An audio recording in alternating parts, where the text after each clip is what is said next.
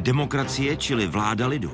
Demokracie není jen vláda lidem, ale je to také vláda lidu, prostřednictvím lidu a pro lid. Respektuji, že vládne většina. Nicméně to ještě neznamená, že většina může dělat vše.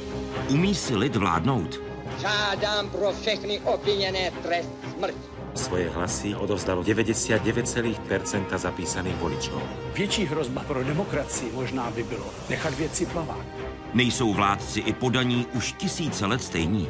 Politika je prostě jen práce, která si žádá obzvlášť čisté lidi, protože se v ní lze obzvlášť snadno morálně zašpinit. Opoziční spal dobře, ale vy nesmíte stavit na ústavu. Nejsou stížnosti na úpadek mravů už tisíce let stejné. Řev je projevem stáda, které se zde sešlo minulý rok. Rozlučme se s panem prezidentem, pozdravem, ať je zema! Ta nedůvěra v demokracii jako systém je vlastně paradoxní, protože každý jiný systém, nežli demokratický, je ještě skorumpovanější. Vyhovuje lidu možnost volby víc než rozkazy. To, co nejvíc ohrožuje demokracii v každé demokratické zemi, je lhostejnost občana.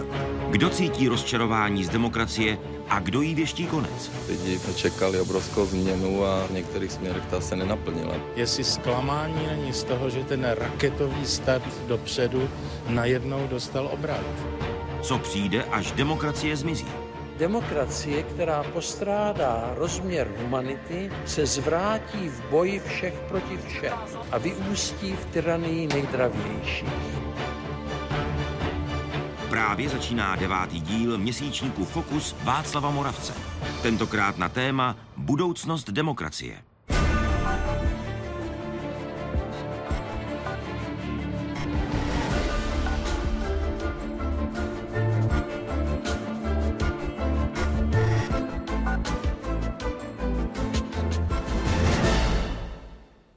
Svět se zakládá na příkladu vůdců či vládců. Moudrost prověřená věky. Platí už od dob Platónových. Když se rozhlédneme kolem sebe, tak na straně jedné vidíme diktátory, kteří mají plná ústa demokracie. Na straně druhé pak lidem volené demokraty, kteří někdy uvažují a někdy konají jako diktátoři. Obě figury k sobě mají blíž, než si často myslíme. Tady v rytířském sále Valštejnského paláce, dnes sídle Senátu parlamentu České republiky, budeme otevírat knihu s názvem Budoucnost demokracie.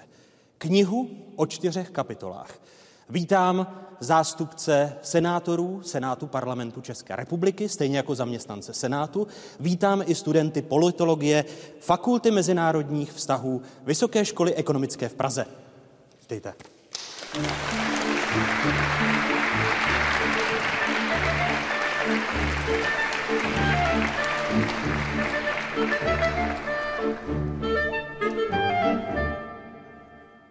První kapitolu dnes večer otevírají profesor politologie Jacques Krupnik. Vítejte ve Fokusu, dobrý večer. Dobrý večer. A profesor anglické literatury, překladatel díla Williama Shakespearea, Martin Hilský. Hezký dobrý večer. Dobrý večer. Jacques Krupniku, ve kterých okamžicích přemýšlíte nad budoucností demokracie nejčastěji? No, zejména v poslední době přemýšlím o budoucnosti demokracie v kontextu, který všichni teď prožíváme. Uprchlická krize, teroristické útoky v Paříži a co to dělá s naší demokracií. Najednou se dostává do popředí, co bych nazval jako politika emocí.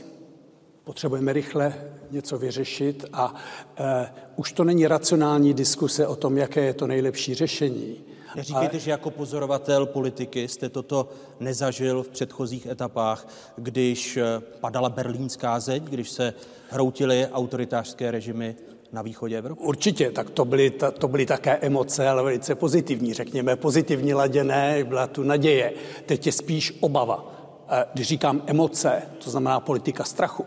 Tehdy to byla politika naděje, možná přehnané naděje, si možná dneska zjistíme během diskuse, ale eh, ano, to je velký rozdíl. Máte eh, rok 89, myslím, znamenal eh, nejenom demokratickou revoluci, ale naději, že politika se může dělat jinak. To je vaše téma dnešní. Eh, dnešní zjištění je daleko, eh, řekněme, prozaističtější a e, ta obava, o které jsem mluvil, teda ten kontext, ve kterém mluvíme, e, to naznačuje, když vidíte ty strany, které těží z této politiky emocí nebo z tohoto kontextu, ve kterém jsme, tak vidíme národovecké populistické strany, které nabízejí jednoduchá řešení na velice složité e, otázky a které často spochybňují samotné e, základy demokracie. Takže to je aspoň... Jsou ty vaše obavy zatím největší, které jste kdy za svého života měl o demokracii, nebo teď jsme pod vlivem spíš těch negativních emocí o budoucnost demokracie? Možná. Já jsem žil ve Francii, takže samozřejmě západní Evropa během eh, celé studené války žila v kontextu, kdy demokracie byla silně legitimizovaná tím, že existovaly na druhé straně komunistické diktatury. Takže jste si nemuseli dělat starost vlastně s tím, co je demokracie a proč jsme vlastně demokracie. Jsme opak toho, co existuje ve východní Evropě.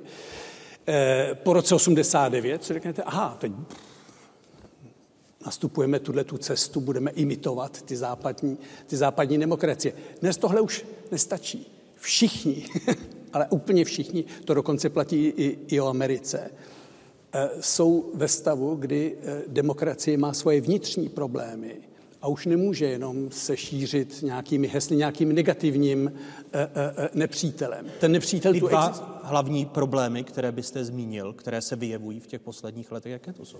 Já bych řekl, to, co jsem zmínil, tato politika emocí v kontextu nástupu terorismu, že potřebujeme najednou nová opatření, změnit ústavu, výjimečná opatření, omezit jisté svobody, já nevím, cenzuru na internetové stránky nebo eh, cokoliv. Uvalování vazeb bez rozhodnutí bez soudu. Prostě, a samozřejmě to pochopitelné, jste v boji proti terorismu, vám jde o bezpečnost a řeknete lidem, a myslím, že kdybychom to řekli i tady zdejším studentům, jste ochotní přijmout tato opatření, abyste zabránili teroristickému útoku zde v Senátu nebo něco takového všichni by řekli, no samozřejmě, musí být dočasná, určitě, musí být pod, nějakou, pod nějakým dozorem. Ostatně Ale lid si to žádá. Lid to žádá, lid, lid to akceptuje. Takže to je, to je velice silná obava. Ta druhá obava, ta je spíš, ta souvisí s tím, co se děje vlastně od hospodářské finanční krize roku 2008. To znamená to, co vidíme, že ty globální trhy, které jsme příliš snadno spojovali s růstem demokracie, trh a demokracie se šířily společně. To byla ta mantra po roce 89. A dokonce někteří mluvili o tržní demokracii, že se šíří tržní demokracie. Po roce 2008 zjišťujeme, že trh a demokracie někdy jsou spolu, ale někdy můžou jít opačným směrem. Že jsou... Což můžeme ilustrovat na Řecku? Můžete ilustrovat na řecké krizi. Řecko si zvolilo vládu, která byla proti těm úsporným balíčkům, které chce eurozóna Eh, eh, přesto byly prosazeny. Dokonce měli referendum o tom, jestli ten eh, úsporný balíček přijmou nebo ne. Řekli ne a přesto ho mají. Jo? Čili a, a já si myslím, že ten balíček byl zřejmě rozumný. To, to, to, tady není o to, jestli je to rozumný, nebo jestli to má nějaké e, ekonomické oprávnění, jestli, ale rozumíte, co tě, že najednou rozumná opatření v úvozovkách, které nabízejí experti, technokraté, bankéři, eh, evropští komisaři a tak dále, jsou vnuceny lidem, kteří hlasovali proti. Takže tam máte jakýsi demokratický problém. Je to v krajní podobě, ale myslím, že se to týká obecně. Naše vlády v západní Evropě to lze pozorovat. Vlastně mají čím dál tím uší mantinely v tom globálním světě. Jo? Střídá se pravý střed a levý střed, ale ty rozdíly v politice jsou velice omezené. Takže to je, to je druhá taková obava že eh, když už, no, eh, volte pro demokratickou vládu, která nebude mít schopnost vlastně rozhodovat o těch podstatných věcech. Takže to, to je taková druhá obava. Umyslně ji přeháním možná, ale jenom abych ukázal, že to je skutečná obava. A ta třetí obava, ta se týká e, e, střední Evropy. A e, protože vlastně o to mi zvlášť jde a o to taky nám všem zvlášť jde. A teď nemluvím tady zvlášť jenom o České republice, tady sleduji, co se děje v Maďarsku od nástupu Orbána, polské volby a první signály, které dostáváme z této strany. Ano. V obou případech silné národovecké eh, řečnění je třeba omezit jisté pravomoci neutrálních institucí od ústavního soudu až eh, eh, po všelijaké kontrolní mechanismy, které existují. Takže tam najednou, ano, máte mandát, jste demokraticky, jsme naše téma, máme demokratický mandát, proč bychom si to nedovolili? A tam je moje obava, protože demokracie není jenom demokratický mandát od voličů. Tam jsou také jistá ústavní pravidla, jisté normy v liberální demokracii a ty jsou tam schválně proto, abychom omezili tu moc těch, kteří byli voleni, protože ano, to pokušení těch, kteří mají silný mandát, absolutní většinu, v Maďarsku dokonce dvoutřetinovou většinu, proč by neprosadili? Demokracii já posuzuju podle toho ne, jak zachází tedy s většinou, jak většina prosazuje, ale jak zachází s menšinou, s opozicí. To je takový litmusový papírek, takový test pro demokracii. Ona demokracie je jen jednou z forem zprávy věcí veřejných. Eh, pane profesore Hilský, William Shakespeare ve svém díle eh, má několik her, které jsou bezkrze politické. Richard III. nebo Julius Caesar. Čemu jste se vy přiučil v souvislosti se zprávou věcí veřejných od Shakespearea? Je toho hodně, musím říct. A chci říct, že Richard III.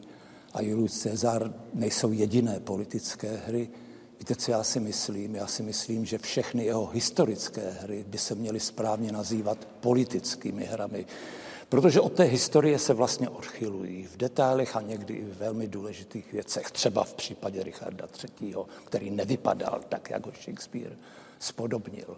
Což je velký problém vzhledem k té moci slova Shakespeare. Všichni znají Shakespeareova Richarda III. A kdo zná pochyby britských historiků a historiografů, kteří pečlivě zvažují pro a proti toho skutečného krále?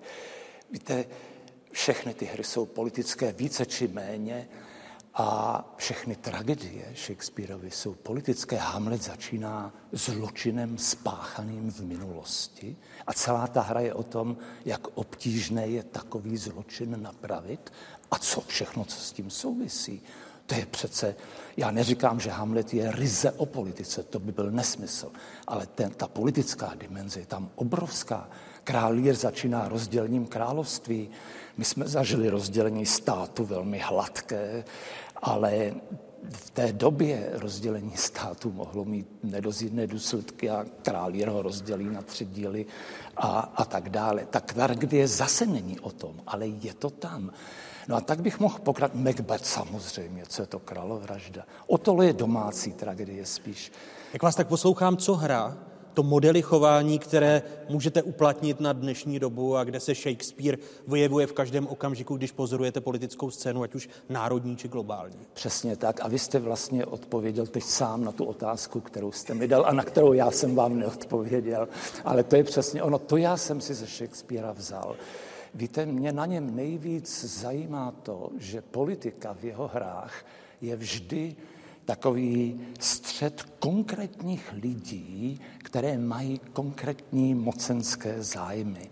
Jinými slovy, on předběhl svou dobu i v tomto ohledu, protože tehdější politika a historiografie byly chápány teleologicky, to znamená třeba, že prozřetelnost to rozhodne, že to skončí všechno dobře. U Shakespearea tyhle jistoty nemáte. Všechno skončí tak, jak to lidé udělají, ponesou důsledky toho, jak to udělají, ale zároveň v tom Shakespeareovi ani v těch nejtemnějších tragediích politických není odebrána ta naděje, že je možné zlepšit věci veřejné, republika je věc veřejná, že jinými slovy, je to tam. No a já jsem řekl... A s tou, s tou nadějí vy žijete, když tady eh, Jacques Rupnik vznesl ty tři pochybnosti o budoucnosti dem- demokracie. Přesně tak, přesně tak, ano. Jenže já vedle pana profesora Rupnika jsem laik, já nejsem ani politik, ani politolog, eh, čili moje zkušenost s politikou je občanská, která je jistě důležitá, ale je to jedna desetimiliontina, že jo, v České republice. No a pak moje zkušenost je vlastně ta anglistická, která je také velmi pozoruhodná, ale je samozřejmě nutně v podstatě ne, ale v těch fenomenálních věcech, v těch věcech jevových je samozřejmě hodně vzdálená dnešní realitě. Vy velmi často a rád, pokud si mohu dovolit toto hodnocení, zmiňujete sonet 660 Shakespeareův, který platí na dnešní dobu. Proč zrovna tento z těch mnoha desítek sonetů napsaných Shakespearem? Proč 660? Víte, on je jedinečný, on se odlišuje od těch ostatních. Mimochodem, to se málo ví, ale de facto to je sonet milostný. V podstatě. Jenomže má ten politický a etický přesah, které ty sonety nemají vždycky. Oni jsou vynikající různým jiným způsobem. Ale v tomto sonetu jde vlastně, je to hamletovská otázka, je to hamletovský sonet, protože jde o být nebo nebýt, že? No a e, v tom sonetu jako v Hamletovi ta odpověď zní jasně být. Je třeba být. Ale víte, co je v tom sonetu? Je tam ohled na toho druhého milovaného člověka, ať je to kdokoliv. Znavím tím vším, já umřel bych tak rád, jen nemuset tu tebe zanechat. Víte, tohle je hluboce lidské a v tom sonetu je jedenáct důvodů, proč odejít z tohoto světa a tenhle jeden důvod to všechno zvrátí.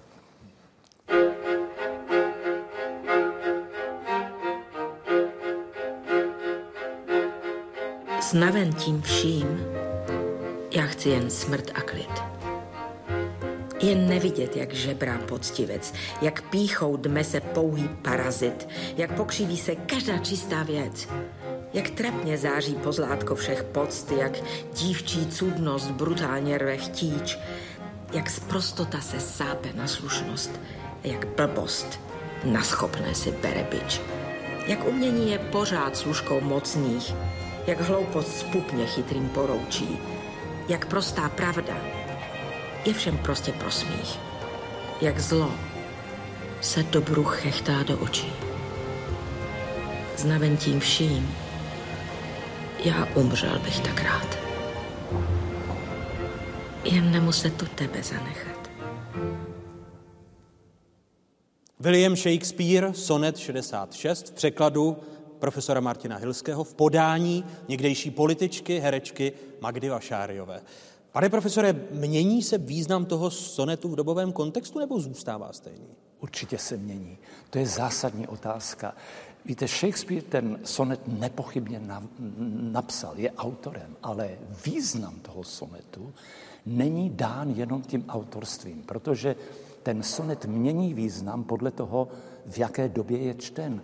Ale při, to je přirozené, protože takové hodnoty jako slušnost nebo sprostota, to přece to, co je slušné v jedné době, v druhé době nemusí být slušné.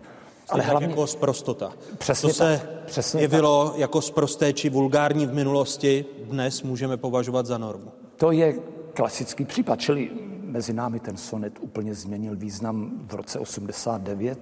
Ten se změnil pochopitelně, protože určité významy se vysunuly do popředí, určité šly naopak do pozadí, ale víte, já myslím, že problém je v tom, že každý máme i osobní zkušenost s tím, co je to slušné a co je sprosté.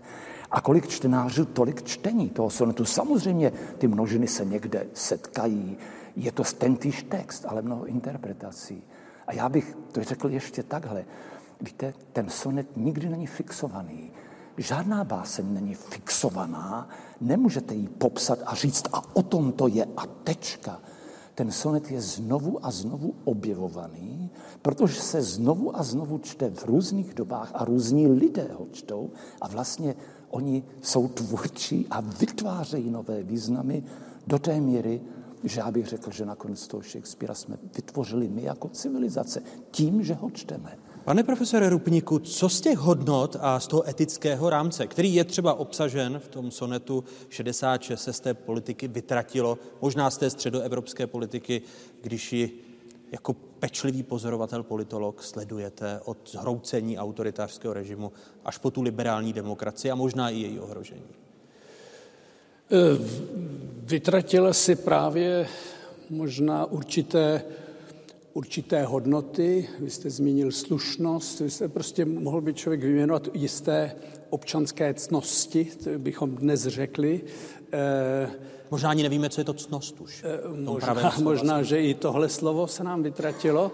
A jakmile tohle se vytratí, a teď nemyslím jenom z politiky, to je to trochu širší, pak se nedívte, když i v té politice to vymizí. Víte, takže tam já bych to neviděl jako jenom, aha, ta politika, to politické divadlo, abych tedy navázal na to Shakespeareovské téma, že to politické divadlo eh, eh, podlehlo určité eh, prostě dekadenci a opomnělo na některé ty hodnoty nebo cnosti, které Shakespeare měl třeba na mysli, ale že to je v širší společnosti, že někdy máme ve zvyku stěžovat jenom na tu politickou sféru, ale do jisté míry ta politická sféra může být taková, jaká je, protože no, do jisté míry ta společnost na tyto cnosti také zapomíná nebo eh, zhostejnila, nebo prostě eh, se dívá jinám radši.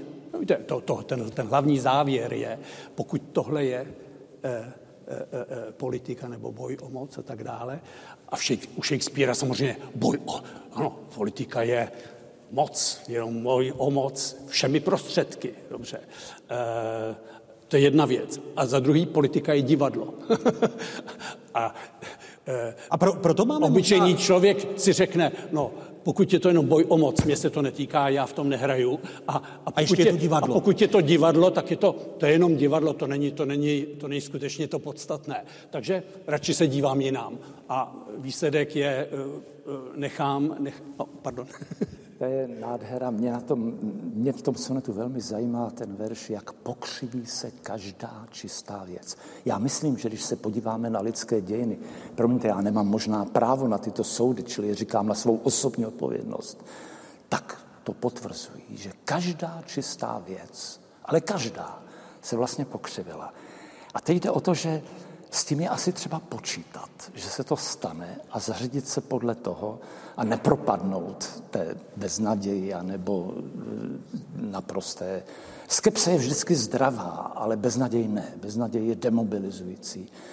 Čili ten sonet vede ke skepsi, jako celý Shakespeare. Já myslím, že to je vzkaz Hamleta, to je skeptická hra a ta skepse podle mě je důležitý korektiv mnoha věcí lidských a je velmi zdravá. Není to pochybování pro pochybování, ale je to spíš prověřování těch hodnost. A taky to označí, že přeci jenom můžeme ze zkušenosti vědět, že se každá čistá věc pokřiví, tak to brát a, jak se, a zařídit se. Ale kde je ta hranice naší skepse k demokracii? Na straně jedné o demokracii říkáme, že to je nejlepší forma vládnutí ze všech špatných, které se nabízejí. Není to ta skepse, která může vést eh, v beznaděj a k tomu, proč můžeme volat po vládě pevné ruky Žakrupníku.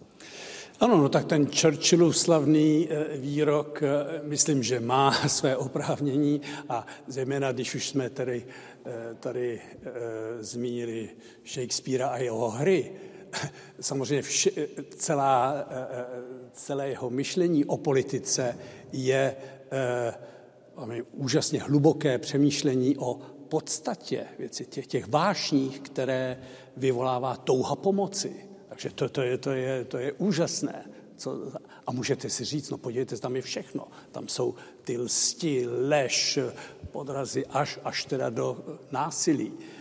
Ale eh, to všechno je v době, abych tak řekl, předdemokratické. To co, eh, eh, to, co nás liší od této doby, je, že právě ta liberální demokracie nastavuje jisté mantinely, pravidla, ústavní rámce a jistou dávku skepse, která tady tlumí ty vášně, ty, ty, ty, ty, ty, ty vášně, které mohou jít až do krajnosti. Že jo? V krajnosti absolutní lásky nebo v absolutní mocenské touhy. E, e, e, ano, to, co je liberální demokracie, ten právní stát, dělba moci. To je úplný opak toho, co, co by zajímalo hrdiny Shakespeareových her. Že? Ano, no, když se ještě podíváme na Richarda III., mlčení manipulace. Další dva silné momenty, které můžeme v politice i v liberální politice, pane profesore, pozorovat. Určitě máte pravdu, to mlčení je v Richardu III. nesmírně důležité, protože tam ti londýnští měšťané a občané jsou jako sochy, doslova to je tak řečeno v tom textu hry, a oni mlčí. A dokonce je tam jedna neuvěřitelná scéna, eh, která je velmi krátká a říká jí písař, který dělá zápis po té, co byl zavražděn Hastings, naprosto, naprosto, řekl bych, nejen nelegitimně, ale v rozporu ze zákony. No a ten Richard už je tak daleko, že musí tu vraždu legitimizovat a ten písař musí sepsat tu obžalobu poté, co kdo je, kdo má být obžalován, už byl dávno popraven.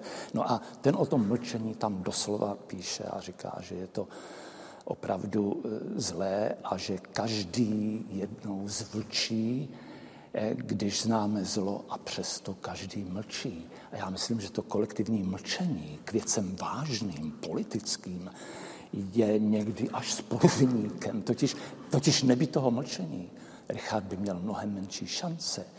Nebýt toho, že prostě i slušní lidé neudělali nic. Jak říká to, tuším, židovské přísloví, že k vítězství zla stačí, aby slušní lidé neudělali nic.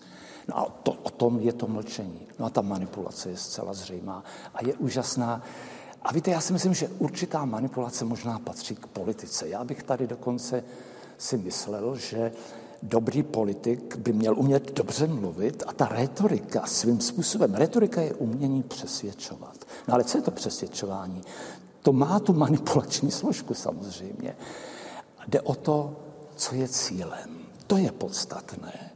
Zda, víte, může být manipulace v zájmu dobra všeobecného, i to je možné, ale je to strašně nebezpečné. A ten uh, Richard III, Shakespeare v tom Richardovi tohle úžasně, tam je několika násobná manipulace. Jacques Krupník to zmínil. Liberální demokracie se opírá o právní stát, o ústavu, jako zákon nejvyšší nebo první mezi zákony, chcete-li.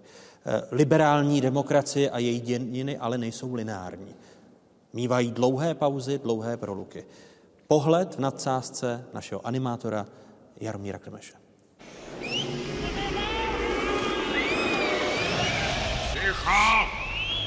Lid se usnesl, že jsi hrozbou pro demokracii, protože jsi moc vzdělaný. Táhni pryč na den! A mohl by se chtít stát tyranem. A lid tě odsuzuje k vyhoštění na deset let. Hurá!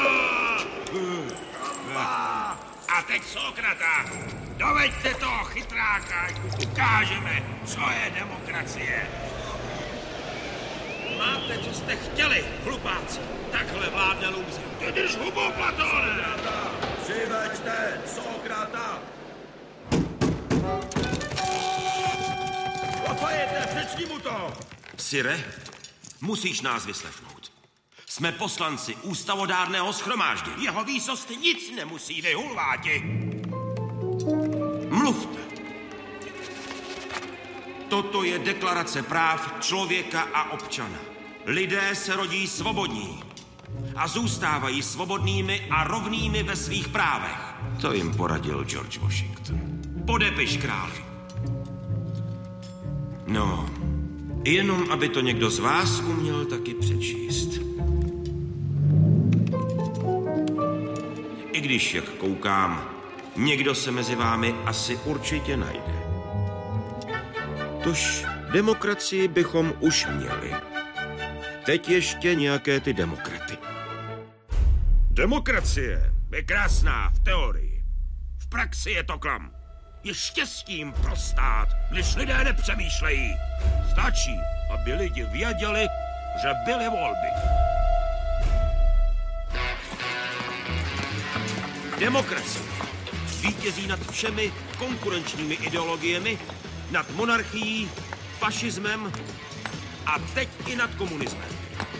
Režimy v Bělorusku a na Kubě jsou anachronizmy, které zákonitě padnou. Ať žije Fukuyama! Ať žije Fukuyama! Vy vážně chcete demokracii vyvážet? Do Číny? Na Blízký východ? Pane Huntington, demokracie je konečná forma lidské vlády. Šíří se nezastavitelnou silou do celého světa. A tou silou je globalizace. Přátelé, dějiny končí. Ať žije demokracie. To bude kruté vystřízlivý lidí. Když eh, dějiny demokracie, eh, Žaku Rupniku, nejsou tím lineárním příběhem, jak jsme si řekli, proč v těch dějinách jsou tak dlouhé a možná i dramatické proluky? Eh, no, samozřejmě naštěstí dějiny nejsou lineární. Prostě to, to, ti, co si mysleli, že jenom spějeme od jednoho stádia k druhému a třetímu a pak nakonec přijde ten blažený moment, kdy eh, zvítězí, já nevím, socialismus, nebo někdo si myslel, že zvítězí demokracie, že to je nějaký blažený stav, kde jehož docílíme a tím to skončí. Ne, konec dějin nenastal a e, to, to, a to je dobře, to jsme, to jsme věděli, nebo aspoň tušili, ale e, a samozřejmě e, demokracie je velice křehký systém, je to zranitelný systém z důvodů, které jsme zmínili. Jsou, jsou tu tlaky ekonomické, jsou tu tlaky vnější, jsou tu slabiny vnitřní. Je to, je to systém, který, to je taková loď, do které ústavičně natéká voda a vy tu vodu vylejváte a snažíte se prostě udržet se nad hladinou a víte, že je to taková sizifova práce, protože to nikdy nemá konce, ale že je to pořád lepší než ten ledoborec, který jede a pak narazí a potopí se najednou. Takže my jsme zvyklí na to, že jsou krize. Samozřejmě ta dnešní je, e, myslím, e, zvlášť nebezpečná, protože to není jenom v jedné zemi, myslel, ve střední Evropě pouze Maďarsko. Ne, máme tady celý region, je problematický. V celé Evropě francouzské, francouzské volby. volby. Teď proběhly francouzské volby. Najednou zjistíme, že e, e, Národní fronta, nacionalistická strana, protievropská, protimigrantská, e, dostane 28 e, e, poslední, poslední průzkum e, ze Švédska.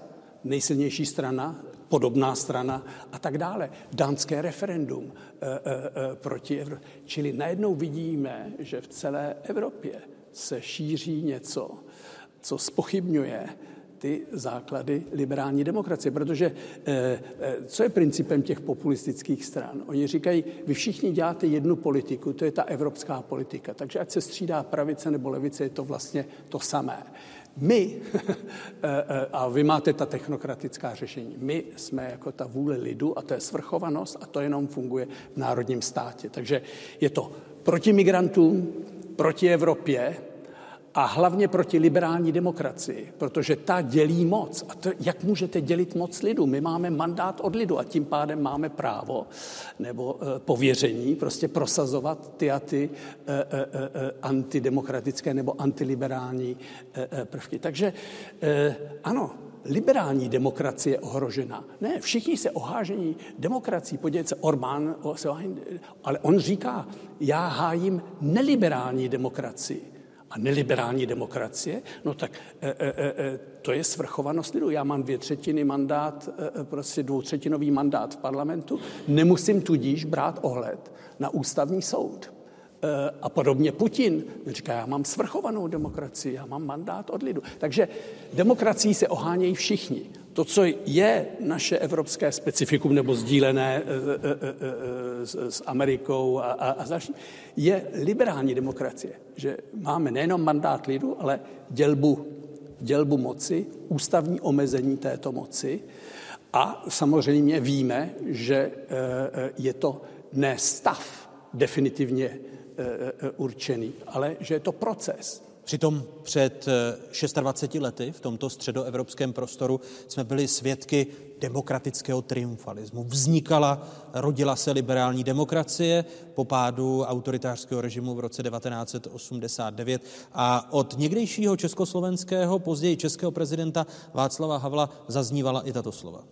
Věřím v mravní původ politiky jako služby bližním, věřím v mravní kořeny jakéhokoliv smysluplného lidského soužití a spolubytí na zemi, věřím v občanství a občanskou společnost, věřím v lidskou svobodu, Věřím v demokracii, věřím ve smysl věcné diskuze a porozumění druhému, v zásadní význam dobré vůle a slušnosti ve společenském životě, Slova někdejšího československého prezidenta Václava Havla není únava té současné české demokracie nebo jeden z faktorů té unavené demokracie, ten demokratický triumfalismus, když zůstanu u vašeho příměru, že jsme nevylívali vodu z té bárky, protože jsme byli oslněni tím triumfalismem před 26 lety?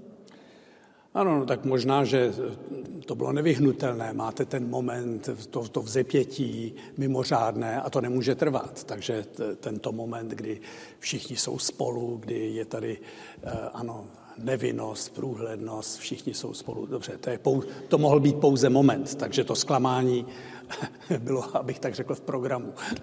A, to, už, to, už, to už patří k postrevolučním, eh, postrevolučním situacím. Ale eh, to, co je škoda, je, že se eh, v tom postrevolučním skeptickém procesu zapomnělo na ty hodnoty, které umožnily ten proces. Rozumíte?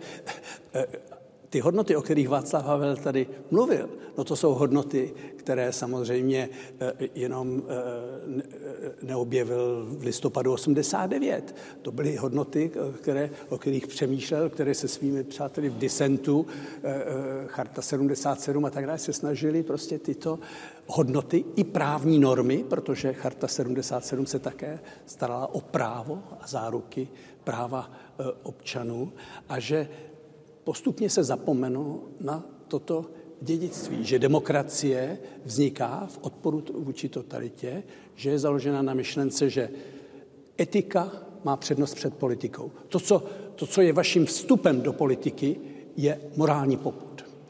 Vy se chcete něco udělat pro dobro obce.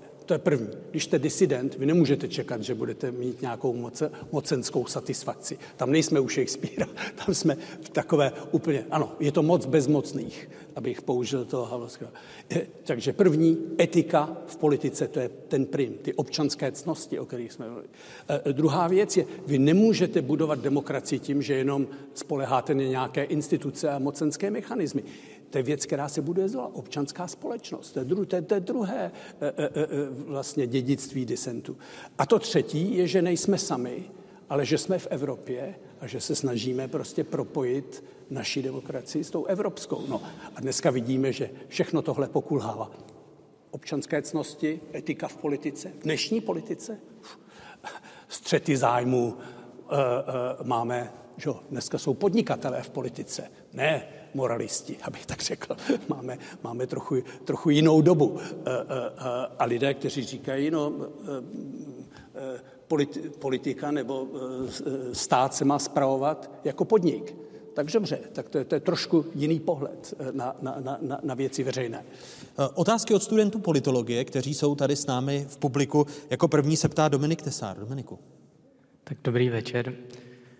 Ona už tady to moje otázka možná byla částečně zodpovězena, ale chtěl jsem se zeptat, jak by se měl chovat demokratický politik v situaci, kdy lid, jakožto nositel, uh, nebo lidu patří vláda v demokracii, tak formálně, tak jak by se měl demokratický politik chovat, když lid začne vyžadovat nějaká opatření, která by vedla uh, k destrukci té demokracie?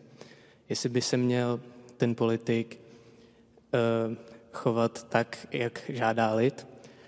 A taky jim byl zvolen, jako je, je to jeho zástupce, ale nebo jestli by měl zachovat nějaké demokratické ideály, které, se kterými byl do své funkce zvolen, a, ale zároveň se v tu chvíli jako chovat jako jakási elita, která uh, ví, co je lepší než lid v uvozovkách.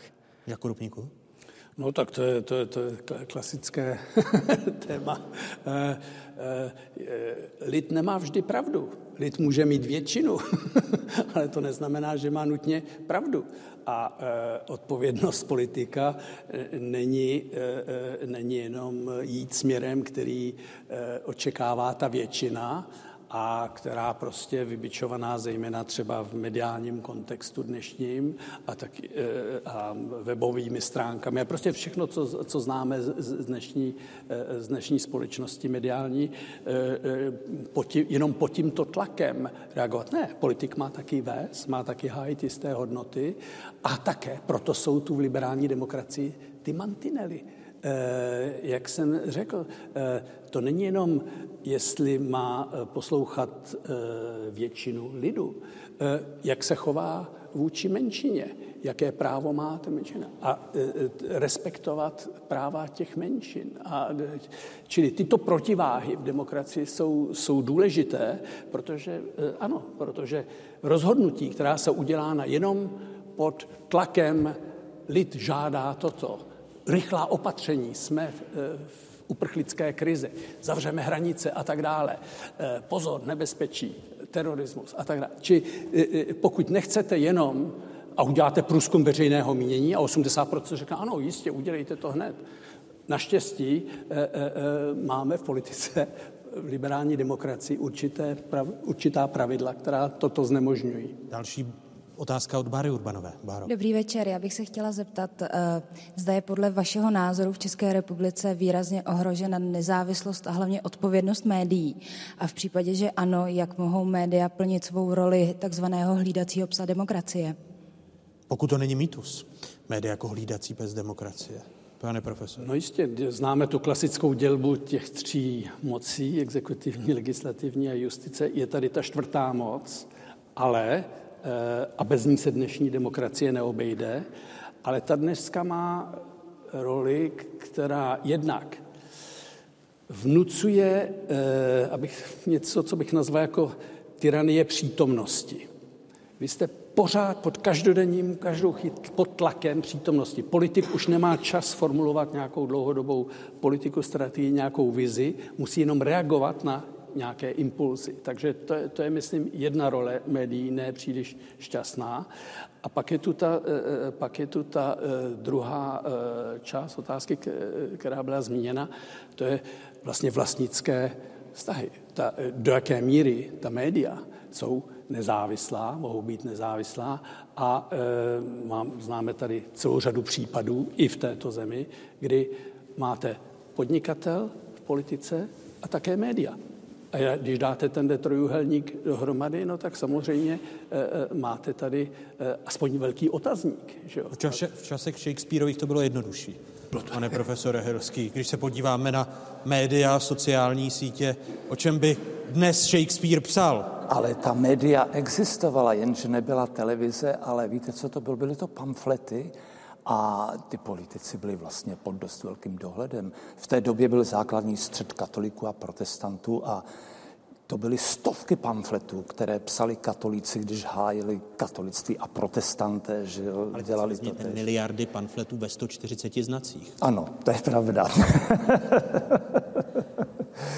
I ten islám, víte, to turecké nebezpečí v renesanci bylo, že jo, a šel z něj opravdu velký strach a tak, a, tak, a tak dále. Ale víte, co je nesmírně zajímavé? Já jsem velmi pozorně poslouchal eh, pana profesora Rupníka, ale víte, že ta etika vstoupila do politického myšlení právě v té době renesance a že je to Erasmus, který vlastně řekl poprvé tu větu král, protože to byl politik hlavní té doby, musí být dobrý člověk. To je pravý opak Machiavelliho, že jo, který to tak, ten to formoval opačně, protože vycházel z té analýzy. Takže vlastně Shakespeare už žil v době, kdy ta etika byla přítomná v politickém myšlení a to dobro vlastně hrálo velkou roli a upřímně řečeno to vidíte na těch portretech králů, se tam, se tam eh, projeví. Profesor Martin Hilský, profesor Žak Rupnik, první hosté dnešního Fokusu. Děkuji. Děkuji. Po debatě politologa Žaka Rupníka a profesora anglické literatury Martina Hilského přivítáme bývalého pražského primátora Jana Kasla a zastupitele hlavního města Prahy za Piráty Jakuba Michálka. Ty pak vystřídají historik Vilém Prečan a bývalý diplomat Petr Kolář. Sledujete devátý díl Fokusu Václava Moravce, tentokrát na téma Budoucnost demokracie. Je jim mezi 25 a 40. Komunální politiku berou jako dobrou příležitost a životní zkušenost. Na politiku a politiky nenadávají, protože je považují za svého druhu důležité řemeslo. Mezi čtveřicí politiků natáčela Marta Pilařová. Tak já jsem uh, učitelkou na uh, základní škole, kde vyučuji tělesnou výchovu, matematiku a ve volném čase trénuji uh, malé i větší děti. Teď. jo? První. Politika je svým způsobem koníček být taky. Můžeme jít na pivo, ale jdeme si třeba sednout, děláme si schůzi, pobavíme se o těch věcech, které nás zajímají. Je z toho nějaký závěr a jde to právě výše. Komunál je pro mě osobně je srdcovka. Jo, Paskova jsem se tady eh, narodila, žiju tady, jo, je to o tom, eh, že něco děláme jakoby pro lidi, pro, pro tady tuhle tu veřejnost.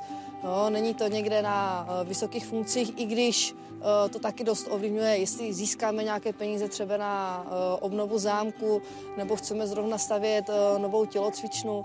Jo, záleží i na tom, ale tady lidem je jedno, jestli je chodník červený, fialový, modrý nebo zelený, hlavně, že tam ten, ten, ten chodník je.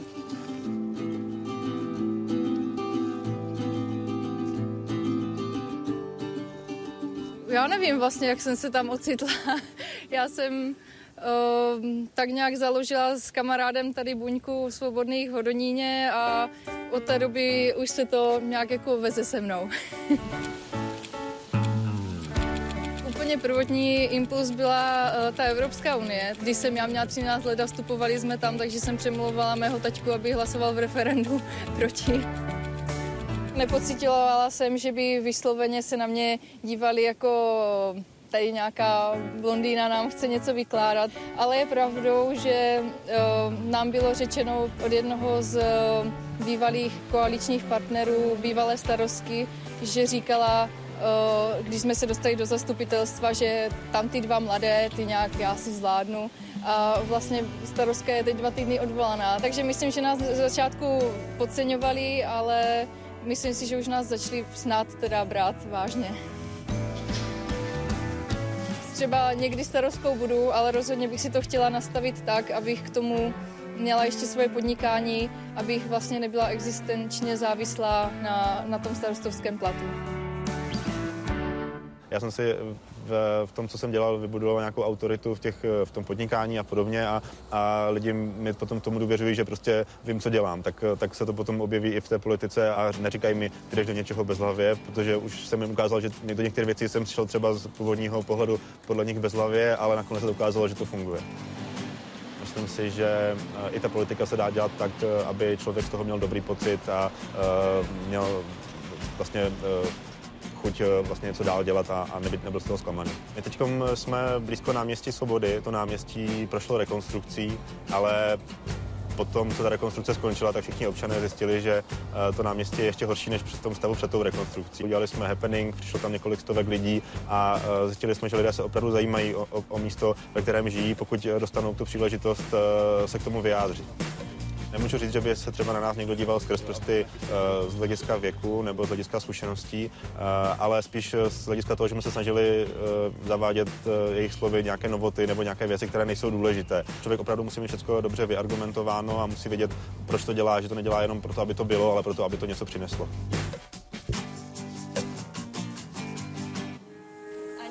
Jsem sice z Olomouce, ale učím na gymnáziu Jana Opletala, to je litovelské gymnázium s takovou dlouholetou tradicí. Učím češtinu a základy společenských věd. I v té třídě jako ten názor není jednotný a je to vlastně taková simulace té demokratické společnosti, kdy prostě doma slyším tohle a přijmu to jako pravdu, ale najednou přijdu do školy a vidím, že to někdo eh, vidí úplně jinak, ale neznamená to, že to je špatně, že to vidí jinak.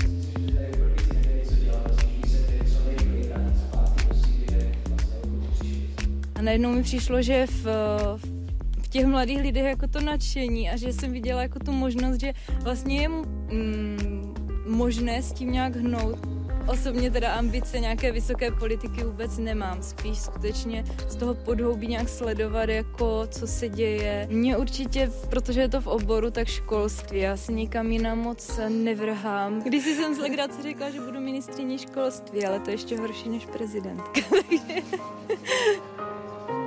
Když se necháme zvalcovat tím, že třeba společnost nepřijímá politiky jako nějaké atraktivní nebo prestižní povolání, tak se to nezmění vlastně nikdy. Jo? A v rámci demokracie prostě, když to neuděláme my, tak kdo to udělá jiný. Jo? Vždycky fakt to směřovat tak jako do sebe, že říkám, a někdo by to tam měl udělat, někdo by to měl spravit, někdo by tam měl jít a udělat s tím něco, ale proč to nemám být zrovna já, nebo proč jako vy, nebo kdokoliv, kdo se uh, prostě na tuhle otázku zeptá.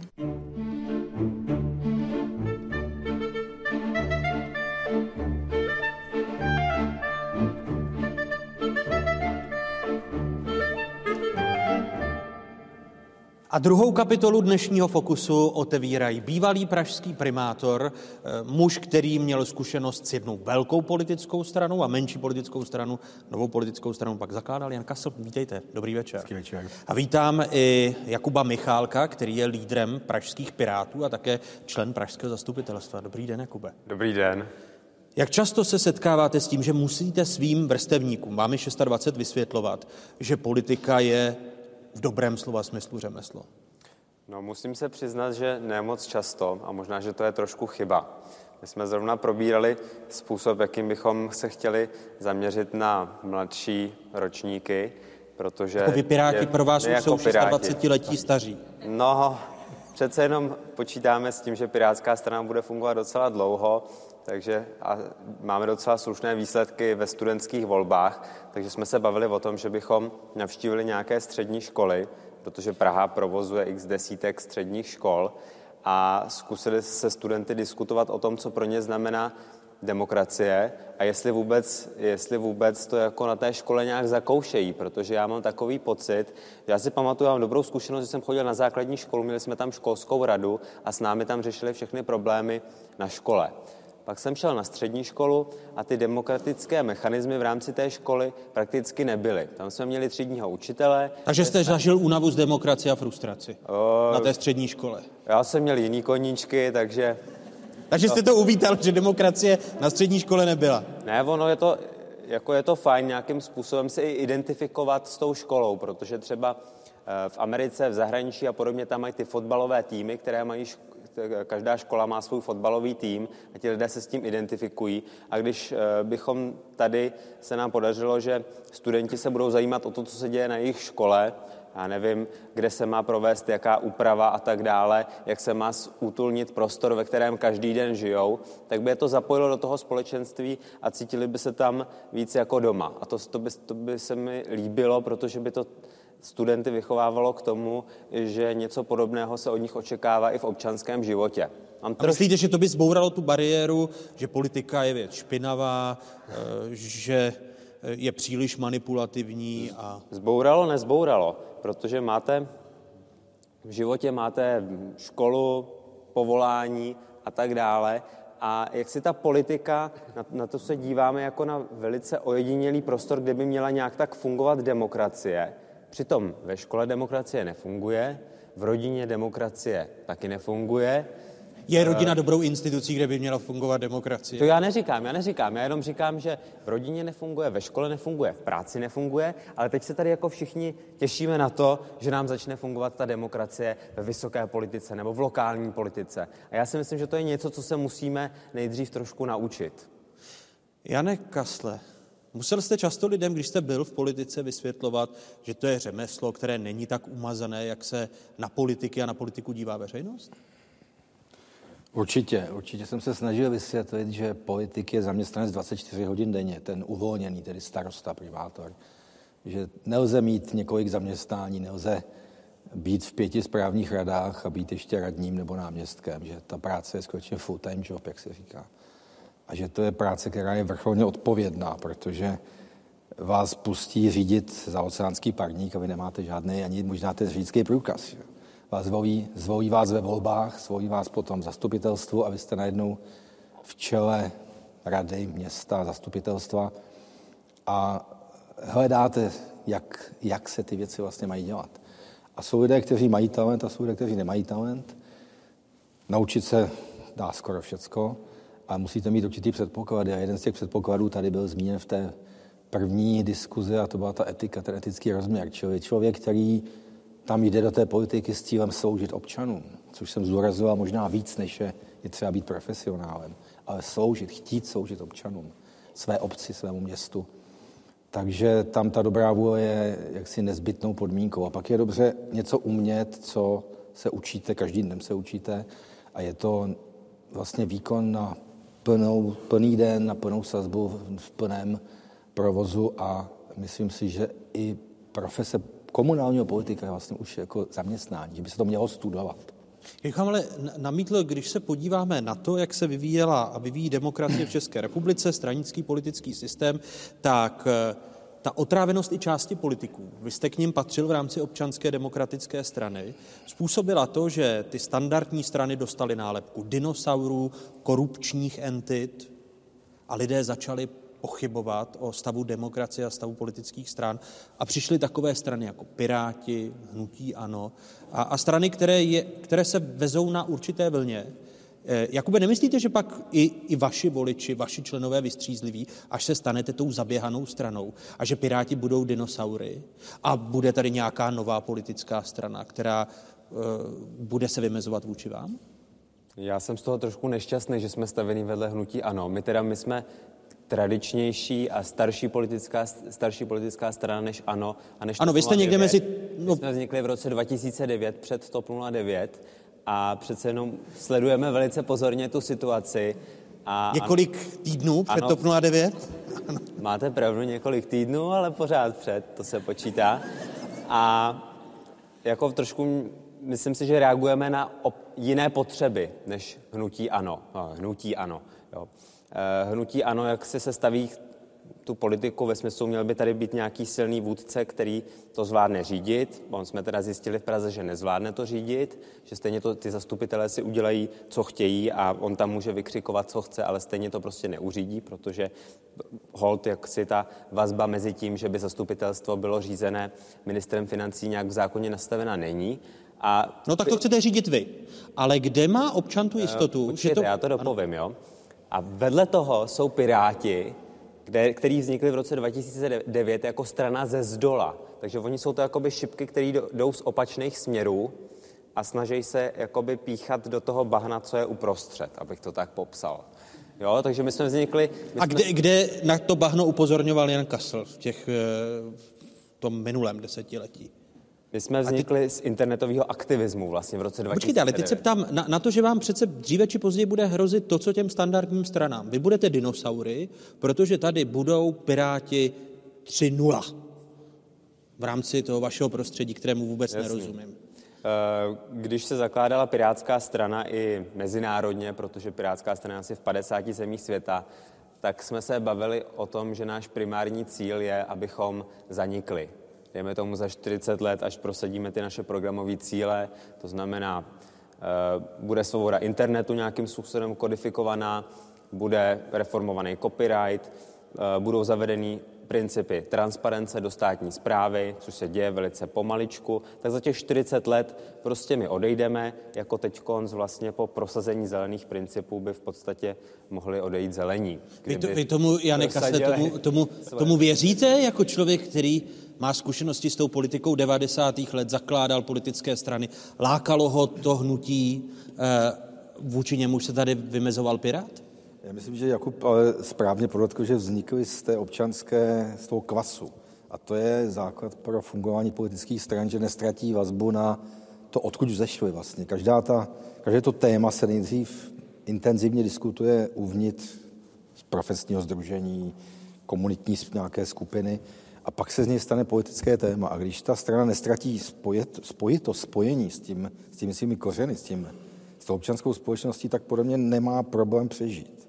A věřím, že Piráti i v modifikaci 4.0 budou fungovat, protože vždycky se najdou nějaký nový téma. Internet už vyřeší dávno za vás jiný, ale zase bude jiný téma, bude něco jiného v té demokracii, co nebude fungovat. No, já se trošku bojím, když se dívám na některé ty politické strany, které jsou tady od roku 1800 něco a fungují pořád dále. Jak my to vidíme v té pražské politice, prostě ČSSD jako jede pořád v podstatě totéž od té doby, co Paroubek tam byl náměstek, tak jede se tam prostě totéž. Teď předsedou klubu je pravomocně odsouzený podvodník Karel Březina. ČSSD na to nijak nereflektovala, Jo, akorát ho nedali do rady, ale že by rezignoval, což by bylo normální v politické kultuře. Tak Počkejte, ale jako zástupce nové strany, když se podívám a nemám střed zájmu, nejsem obyvatelem hlavního města, ale podívám-li se na to s nadhledem, tak s každým dalším příchodem nějakého možného nového očekávání to pro vnějšího pozorovatele vypadá hůř a hůř. Nemohu posoudit. Jako, jako pražský no, zastupitel jako, nemůžete... Já, já, já můžu říct, Podívejte že... se, jak často se tam střídají, dokonce se odvolávají sami navzájem. To tady jo. ještě jako... za, za Béma, kdy jsme měli jisté pochybnosti o tom, jak funguje pražská radnice, Přesně. tak není to legitimizace Pavla Béma a jeho Přesně o tom jsem chtěl mluvit, jo, protože za Pavla Béma to vypadalo skvěle. On se usmíval do televizních kamer, všechno bylo v pořádku, pak se zveřejnili jako odposlechy, některé informace vyšly na povrch a všechna ta špína se vyvalila. Tak samozřejmě, teď konc asi vidíme, vidíme dovnitř, nejsou ta, nema, ty hráči nemají tak silné sepětí, jako to bylo za Pavla Béma, kde tam v podstatě na tom ČSSD participovala. Hulínský prostě 19 milionů za tři roky z dozorčích rad, upláceli si tam zastupitelé přes dozorčí rady, což jakoby přetrvává teď trošku, ale prostě e, ta špína tehdy se jí nějakým způsobem podařilo obrnit, že nebyla vidět. Dneska máme internet, dokonce parlament jsme donutili k tomu, aby schválil registr smluv, což tehdy bylo asi nepředstavitelné, nebo já teda musím říct, že jsem samozřejmě mladší, takže asi jak si v politice eh, jsem se tak neorientoval, ale uh, těžko by si to kdo dokázal představit, že ty myšlenky antické demokracie nebo severské demokracie, že informace budou dostupné, že věci se budou vyhlašovat a skutečně veřejně projednávat, tak se uskutečnily v podobě internetu a to je skvělé.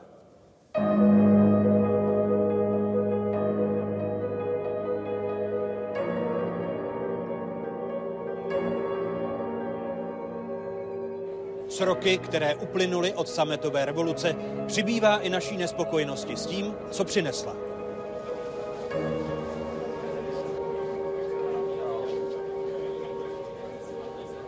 Zatímco s demokracií bylo v roce 2004 rozhodně nespokojeno 7% lidí, v loňském roce se toto číslo zdvojnásobilo. Stejně tak klesá počet lidí, kteří vnímají demokracii jako nejlepší možný způsob vládnutí. Před deseti lety takto demokracii vnímalo 54% lidí. V loňském roce toto číslo kleslo pod 50%. S tím, jak roste naše rozčarování z demokracie, narůstají v nás i pocity nerovnoprávnosti a nespravedlnosti. Na otázku, je u nás s lidmi zacházeno rovnoprávně a spravedlivě, odpovídá rozhodně ne skoro čtvrtina obyvatel.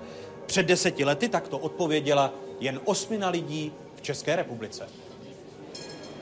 A ve společnosti sílí i stesk po komunistickém režimu. Návrat k němu si v roce 2004 přálo 12% lidí a loni už 18% Poptávka začíná růst i po vládě silné ruky.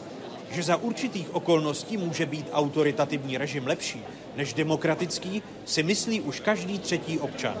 Před deseti lety to byl každý pátý.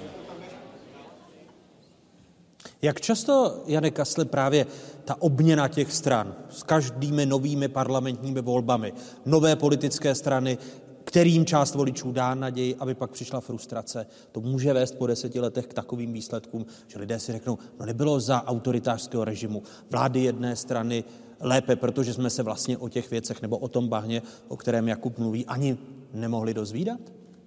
Co oči nevidí, srdce nebojí. Je fakt, že můj ideál by byl britský model střídání jedné strany s druhou stranou a e, není rozhodně ideální, když každé čtyři roky vznikne nové hnutí či, či nějaký subjekt, který, se, e, který zbudí naději, očekávání, vrhne se do politiky a e, po čtyřech letech se mění ty rozhádané skupiny a vzniká nové hnutí.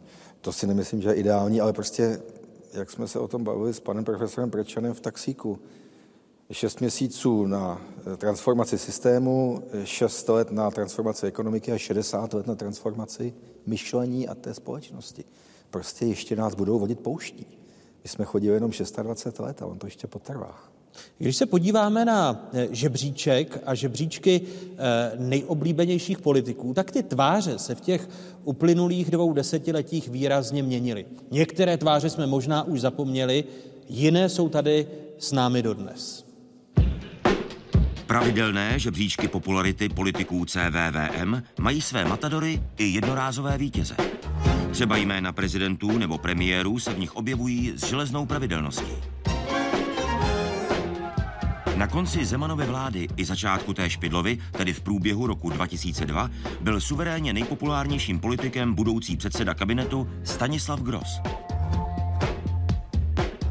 Čtyři roky později, po třech letech ve funkci prezidenta, věřili lidé vůbec nejvíce Václavu Klausovi a tehdejšímu ombudsmanovi Otakaru Motejlovi. Před volbami 2010 zase zářila hvězda tehdejšího úřednického premiéra Jana Fischera. Čtyři měsíce po nich se na čelních místech žebříčků začíná objevovat Karel Schwarzenberg a Radek John.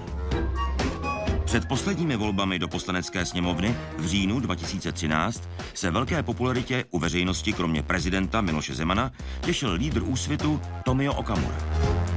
Aktuálně žebříčky popularity opanovává šéf hnutí ANO, vicepremiér a ministr financí Andrej Babiš.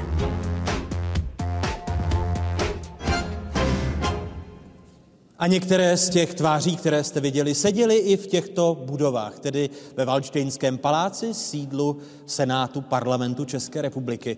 Eh, Jakube, vy jste novou tváří v politice. Eh, Jak těžké je to nepodlehnout přesně marketingu politiky, ke kterému patří to být nejpopulárnější, eh, lidem se zavděčit, opírat se o mínění lidu?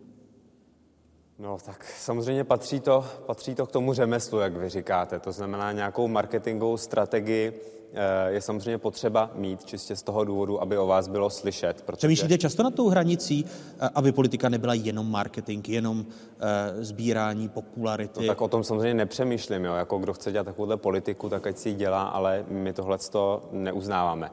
Vůbec teď myslím, že ta ukázka byla názorná, že z těch žebříčků popularity vlastně vyplývá, že to je taková velice pomíjivá věc a že po několika letech, když se teda zjistí, co ten člověk ve skutečnosti udělal, tak to stanovisko se může třeba podstatně posunout někam No, jinam. vám ale hrozí, pokud chcete politiku dělat eh, ještě další leta, že tam můžete vyset. Pokud by za několik let pokračoval lata naše plakátovací plocha no, na náplavce. M- Mě nikdo nezná, takže já v žebříčcích politiků jsem nejsem, ani jsem tam nebyl před volbama, takže zatím takovýhle ambice nemám. A spíš se prostě snažíme dělat dobré věci a ty dobré věci v uvozovkách PRovat přes ty cesty, které máme k dispozici. To znamená, píšeme blog o tom, co děláme v zastupitelstvu hlavního města Prahy, posíláme tiskové zprávy, ale nemáme najatou žádnou mediální agenturu nebo něco takového. Dá se to tedy dělat i be- bez toho? Samozřejmě, jako nemáme, nemáme žádnou mediální agenturu, ale máme naplno pracující zastupitele, protože... Uh, Vy si teď téměř děláte, využíváte prostoru v televizi veřejné služby, uh, to jsem která vám teď nah- nahrazuje ty PR agentury. By, by mohli kritici u televizních obrazovek mi nadávat a spílat a bez sporu už eh, přes Twittery, Facebooky eh, nadávají. Tak určitě, určitě, ale myslím si, že eh, představit si veřejnoprávní televizi, ve které by nevystupovali žádní politi- politici, tak eh, by to asi byly jenom nějaké estrády, nebo já nevím, co by tam probíhalo. Myslím si, že to je dobře, že se ve veřejném prostoru řeší takovéto věci. Ja- Janek Kastej, když se podíváte na tu vaši praktickou zkušenost s tou politikou a teď ta občanská jako pozorovatel politiky, zkracuje se ten tlak na politiky, o němž mluvil Žák Rupnik, že je to okamžik, přítomnost. Vytratili se z politiky ty dlouhodobější vize, i pod možná tlakem médií. Eh, To žití přítomností, to žití tím, co zítra vyjde v průzkumu a já pozítří povím, to lze pozorovat na politicích. Ale tomu se dá bránit, tomu se dá bránit prostě aktivně tím, že ten člověk má vizi, že má schopnost česky leadershipu, čili vedení, že se neohýbá podle toho, jak eh, se v těch průzkumech objevuje. Ale neříkejte, že, že, že to není e, příliš těžký svod. Když se podíváte na svoji vlastní popularitu a člověk se pak rozhodne té popularity využít, možná se založením nějaké strany nebo s koketérií s novou politickou stranou, která chce použít eh, vaši tvář? Eh, nemyslím si, že jde o to využít popularitu někoho, ale prosadit nějaké myšlenky díky té popularitě, protože vy nemůžete být všemi odmítaný, nenáviděný politik, abyste prosadil dobré věci. Vy musíte svým způsobem dokázat lidi strhnout. Mluvilo se tu o tom také. Musíte být schopen trošku manipulovat, musíte být schopen být rétorem, manipulátorem, pracovat s davy, a nesmíte to přehnat. A ta hranice je hrozně tenká.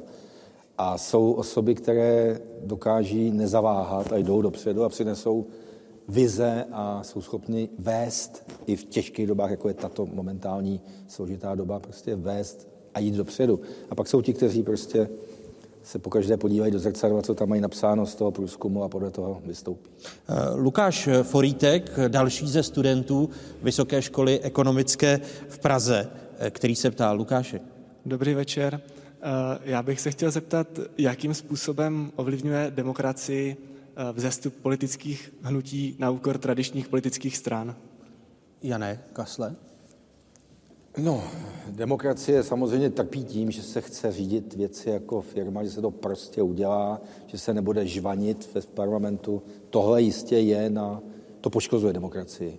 E, mechanismy pluralitní demokracie s dělbou moci prostě fungují, jsou zavedené a nic lepšího se nevymyslelo.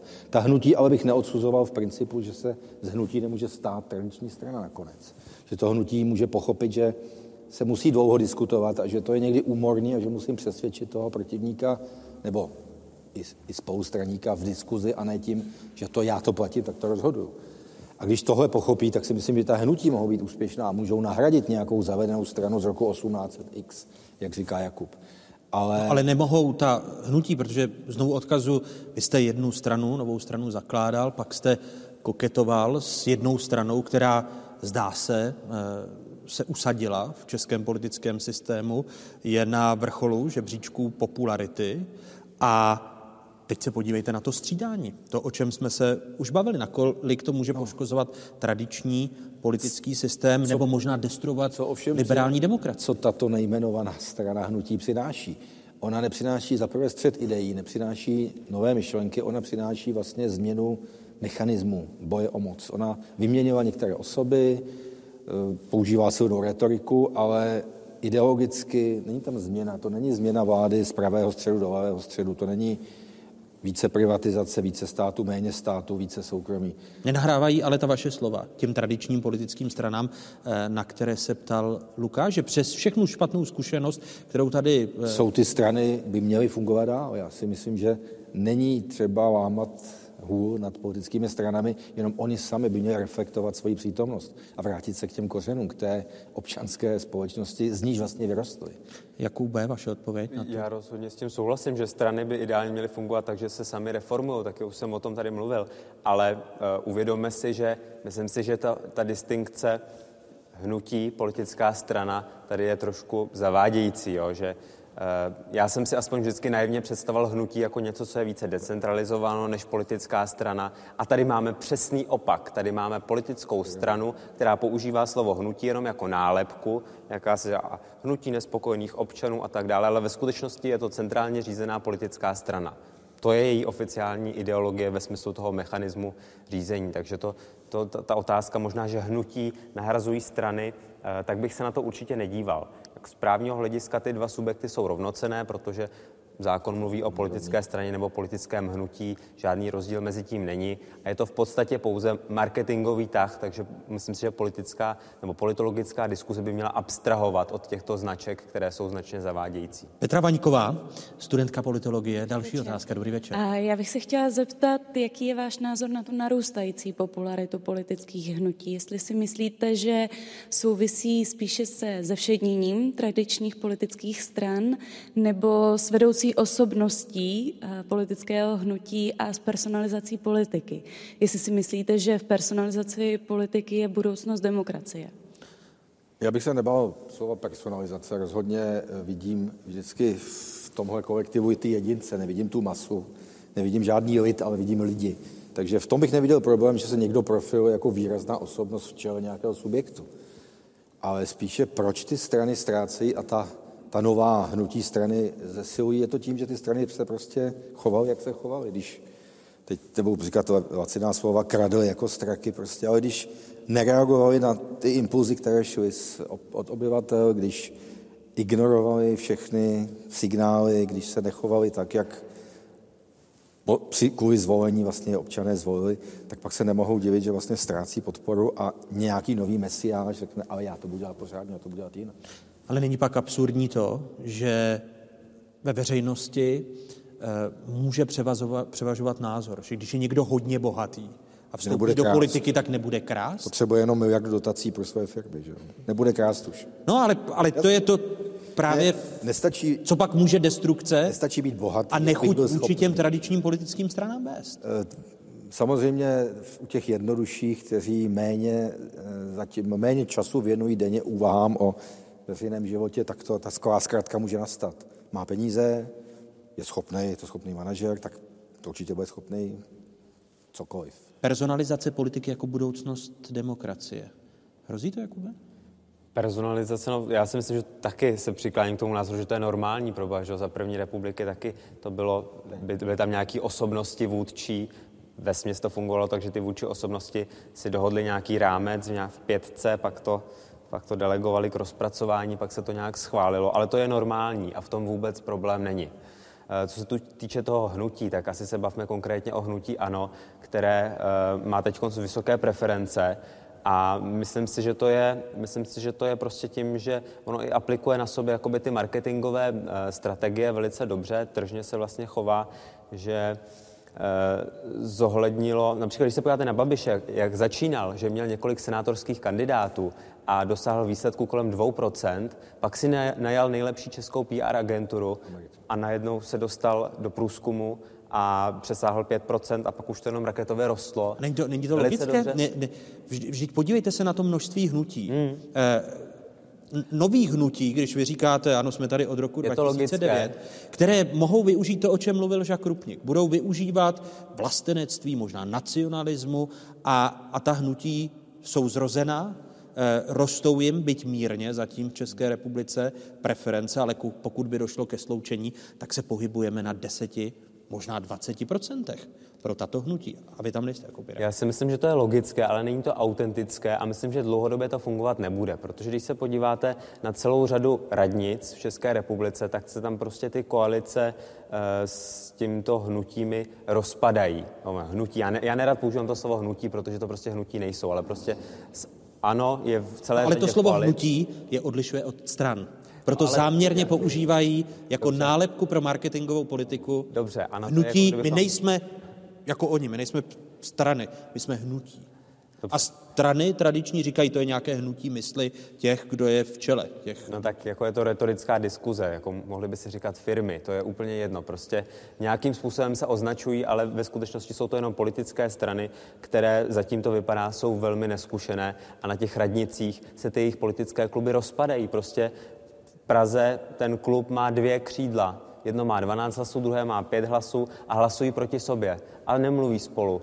A ani ten Babiš to tam nestmelí, prostě pokračuje to samospádem a vede, vedlo to i k tomu, že se, tam, že se v Praze rozpadla koalice. A stejně tak se to stalo v dalších pěti krajských městech. No a myslím si, že jestliže tohle to bude pokračovat dál v krajských volbách, tak už to možná občany omrzí a že už budou teda chtít, aby byly nějaké jak, jaksi stabilnější politické strany. Protože, a vrátí se k těm... Protože Babišovi se nepovede to, čemu se říká delivery to, že musí splnit to, na co si hraje, že musí být ten velký šéf a ošéfovat ty radnice ve městech a v obcích. A když se mu to povede? A když se mu to povede, tak mu porostou preference, ale zatím se mu to nevede.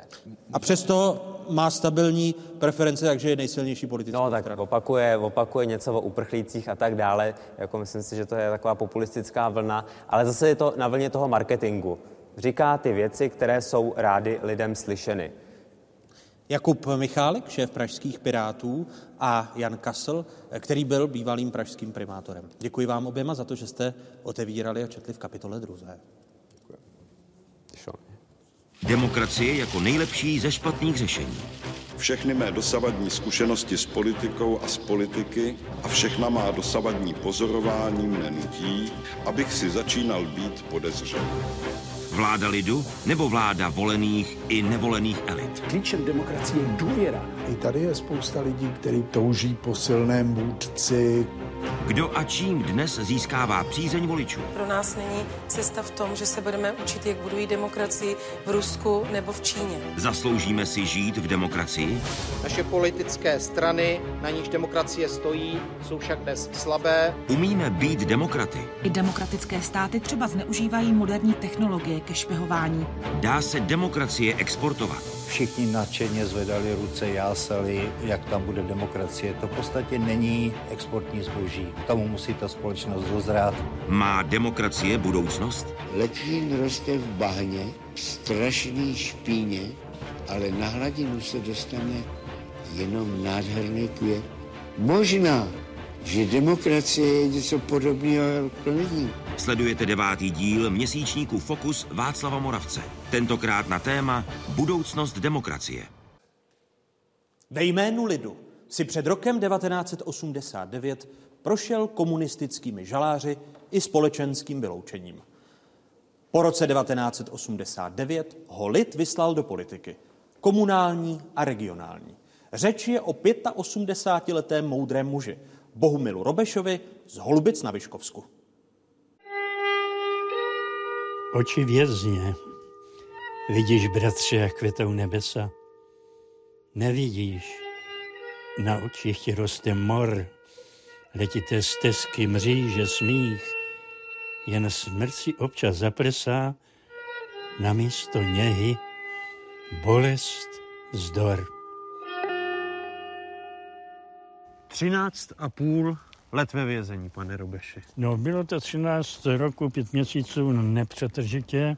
Vždycky, když se mě blíží konec trestu, tak mě slovenské soudy hlavec prostě přidali další pálku. Zde mám veškeré rozsudky v Leopoldově i v Brně. U Krajského soudu v Leopoldově jsem byl odsouzen 18. března 1954 na pět roků, amnestii sníženo na čtyři roky. 17. dubna 1957 byl jsem odsouzen na dalších pět roků, ano. No a poslední tady v Leopoldově rozsudek na šest roků, takže trest u mě tady byl do 22. března 1967.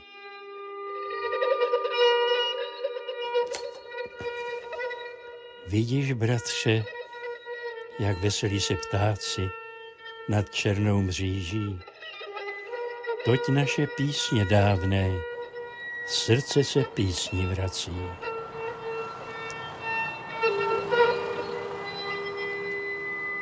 Vy jste si dělal těch 13,5 let za provokace různé?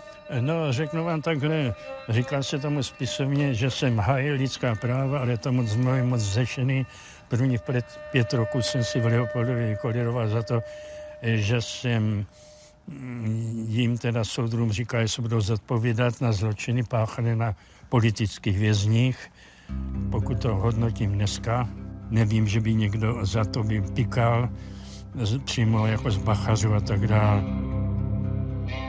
Nejsem stoupenec nějaké nenávisti, ale zapomínat se nemá, aby se to neopakovalo.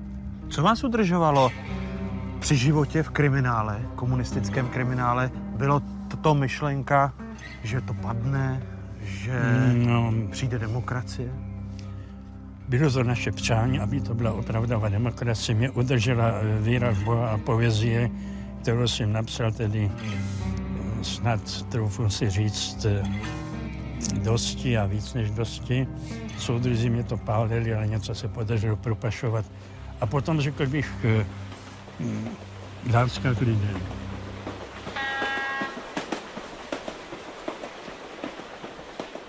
Vy jste se na rozdíl od vašich věznitelů a trýznitelů dočkal roku 1989.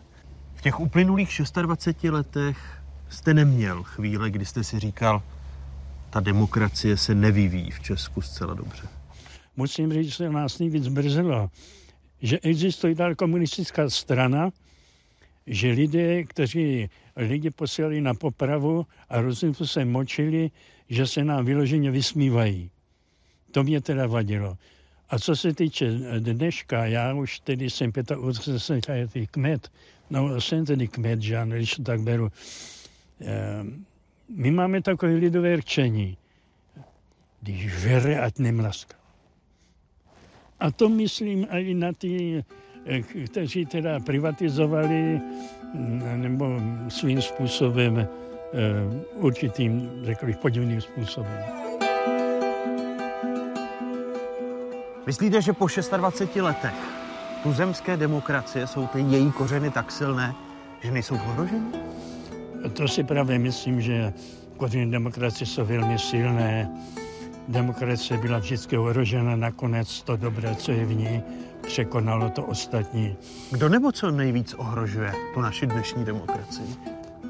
Demokracii nejvíce ohrožuje pesimismus lidí, někdy touha ochvátit uchvátit majetek i moc, to snad ohrožuje demokracii zvnitřku a jiná demokracie jako taková. Eh, to je nesmrtelná idea, ale bohužel lidé jsou už tak trošku naivní, stokrát byli zklamáni a po sto prvé si říkají, přece jenom se udělá něco lepšího. Pojďte se byl sládek, na to se ten zmizel ze scény a takové ty rychlokvašky zmizí taky. Já věřím, že demokracie přežije mnoha úskalí. To mě dává tento optimismus moje křesťanské přesvědčení, můj křesťanský světonázor, protože vím, že duchovno přežilo mnohé diktatury, eh, přežilo eh, nacismus, přežilo fašismus a přežije i některé ty další izmy, které by chtěli hrát o lidské duše s lidskými dušemi.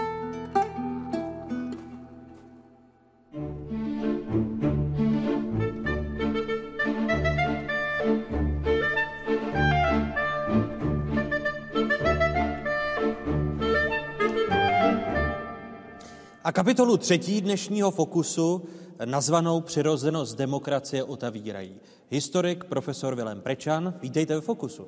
Dobrý večer. Děkuji. A bývalý diplomat Petr Kolář, který byl nejen ve Spojených státech amerických, ale také v Rusku a dalších zemích. Vítejte. Hezký dobrý večer. Dobrý večer. Pane profesore Prečane, je demokracie, když se podíváme na dějiny toho 20. století, takovou přirozenou věcí, teď myslím v tomto prostoru, a má tak silné kořeny, jak říkal pan Robeš? Demokracie má přirozeně svoje kořeny, ale demokracie není něco, co žije jenom samo samo ze sebe. O demokracii je nutno se usilovat, e, zasazovat se o ní. K demokracii musí být také lidé vychováváni, a to už ve škole. Já jsem teď byl na jedné konferenci v Bratislavě, u Bratislavy a slyším, že při posledních parlamentních volbách na Slovensku z prvovoličů, těch mladých, šlo pouze 3% k volbám. Oni to nepovažovali za důležité. To je tak jako se svobodou. E, když ji máme, je to něco zcela přirozeného, co dýcháme, o co nemusíme pečovat. A proto ve chvíli, kdy o to přicházíme, tak je pak naděje, že ty to kořeny obnovíme. To už je pozdě. Lidé vždycky jednají, až když už je krize buď za dveřmi, nebo vypukla. To je vlastnost lidská, jak v každodenním životě. Mohl bych uvést spoustu příkladů, ale to je i takto jednají lidská společenství, politikové všude. Které příklady jste československé nebo české historie byste uváděl?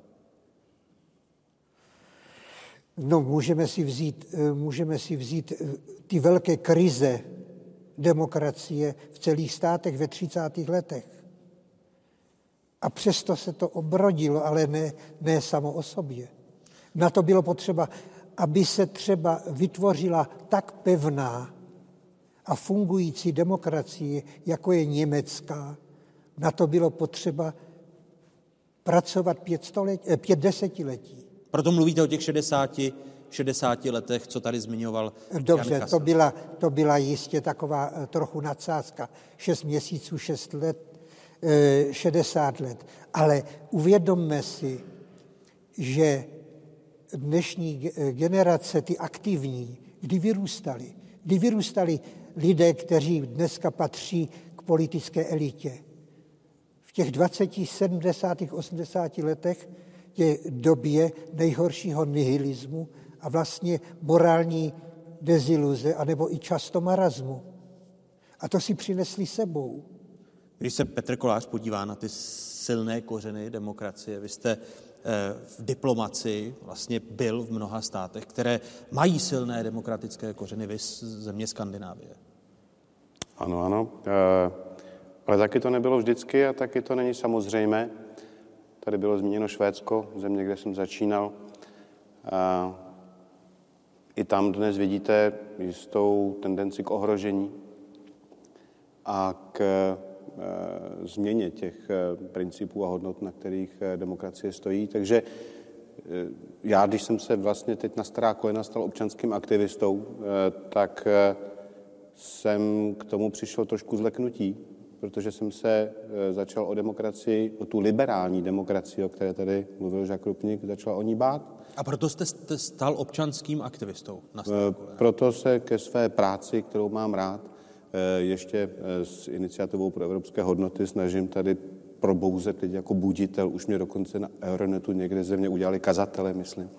Eh, snažím se s lidmi mluvit, a hlavně se studenty, mluvit o tom, co jsou demokratické hodnoty, co znamená liberální demokracie a proč si myslím, že je teď v ohrožení. Ono totiž uvědomit si, že demokracie a svoboda, která s ní úzce souvisí, a liberální demokracie je postavená na osobní svobodě člověka, na vaší hodnotě, jakožto té základní hodnotě jako člověka, eh, je, eh, je o odpovědnosti. A to je strašně těžké. Ono se to ne každému chce eh, být svobodný, ergo odpovědný za sebe, za svůj život, za svá rozhodnutí. Proto to je těžké.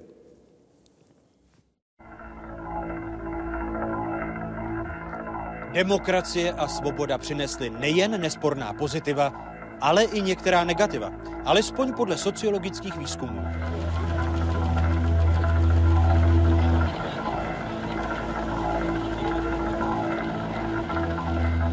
Tři čtvrtiny populace jsou spokojeny s nabídkou zboží a služeb, téměř dvě třetiny pak s možnostmi kulturního vyžití a polovině národa vyhovuje dopravní obslužnost a vztahy České republiky k okolním zemím. Naopak devíti z deseti lidí vadí korupce a stejnému množství nezaměstnanost. 80% lidí vyjadřuje svou nespokojenost s mírou hospodářské kriminality a víc než dvě třetiny se stavem veřejných financí. A podobně vyšel sociologům i další průzkum sociální jistoty za horší než před rokem 1989 považuje 65 dotázaných. Dalších 60% lidí si to myslí o zajištění bezpečnosti občanů, míře kriminality a šanci získat práci. Jedna třetina, přesně 31 dotázaných, má dojem, že polistopadová doba zmenšila šance získat slušné společenské postavení na základě poctivé práce. Jako lepší než před rokem 1989 lidé vnímají demokratický režim v několika dalších kategoriích. Na prvním místě možnost cestovat, pracovat nebo studovat v zahraničí. To si myslí 80% obyvatel České republiky. Tři čtvrtiny z nás pozitivně vnímají rovněž svobodný přístup k informacím a možnost vyjádřit svůj názor. Víc než dvě třetiny lidí si myslí, že se zlepšila možnost svobodně se účastnit veřejného života.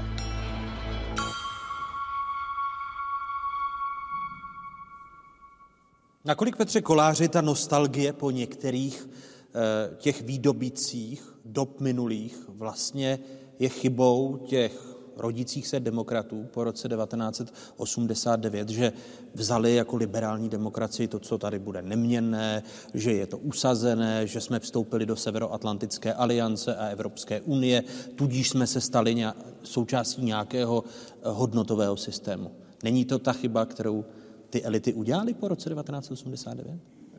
No tak samozřejmě eh, jsme, a já se do toho počítám, eh, já jsem teda nebyl politikem, eh, pouze Vysoce diplom... postaveným státním úředníkem. Ano, ano, diplomat. Z politiky jsem pracoval a, a oni mi tak, když se na to někdy tím vnitřním zrakem podívám, tak mi tak defilují před očima ty, ty hvězdy, co tak vys, zazářily a potom vyhasly a zase zmizely a přišly jiné. A, Samozřejmě je to, eh, je to chyba, když si myslíte, že už bude jenom líp a že už je to nějakým samospádem, že už je to setrvačnost, eh, dosáhli jsme nespochybnitelných úspěchů, jsme v Evropské unii, jsme v NATO, nikdy jsme se neměli tak dobře z hlediska bezpečnosti, vlastně ani eh, z hlediska blahobytu jsme se neměli tak dobře, jenomže u lidí často víc rozhoduje než realita, ta percepce reality. A mě by hrozně zajímalo někdy pochopit ty myšlenkové pochody těch lidí, kteří nadávají na poměry, i když se vlastně mají líp, než se měli. Ne všichni, samozřejmě u řady lidí můžeme mít oprávněně eh, pocit, jako že, nebo oni mají oprávněně pocit, že to eh, zdaleka není takové.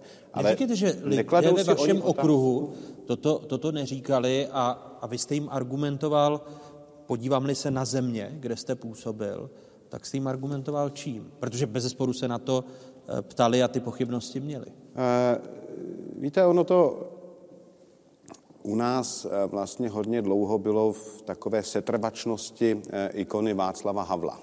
Takže i když už potom Václav Havel nebyl prezidentem, tak ještě pořád jsme dlouho z té jeho ozvěny žili.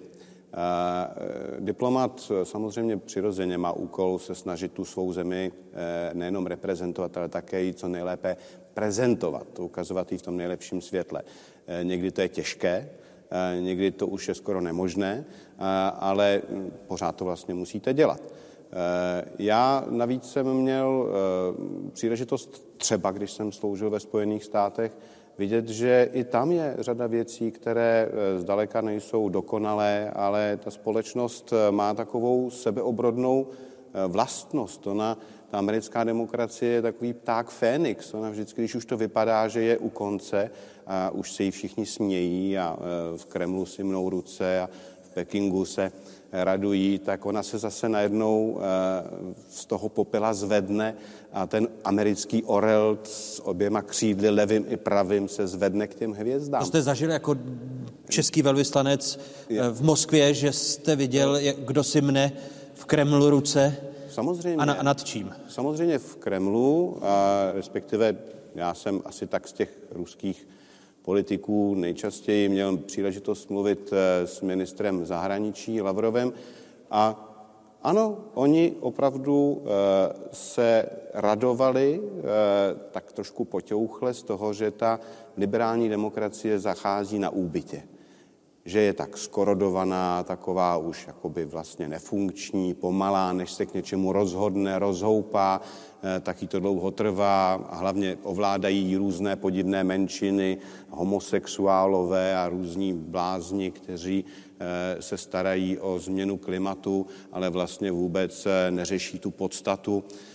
A pak se najednou stalo, že jak nás tak dlouho testovali, tak nás dohnali až k tomu, že jsme se sjednotili, což je mimochodem tedy jeden z velkých záslužných činů pana Putina, eh, kromě toho, že teda vytvořil ještě politický ukrajinský národ, tak také, že sjednotil eh, tu Evropu a sjednotil Západ, aspoň k té eh, sankční politice. No ale podívejte se teď na Evropu, na Západ. Ano, ano, ano, ano. Martin Schulz, který mluví o rozpadu Evropské unie jako reálné hrozbě, která přijde?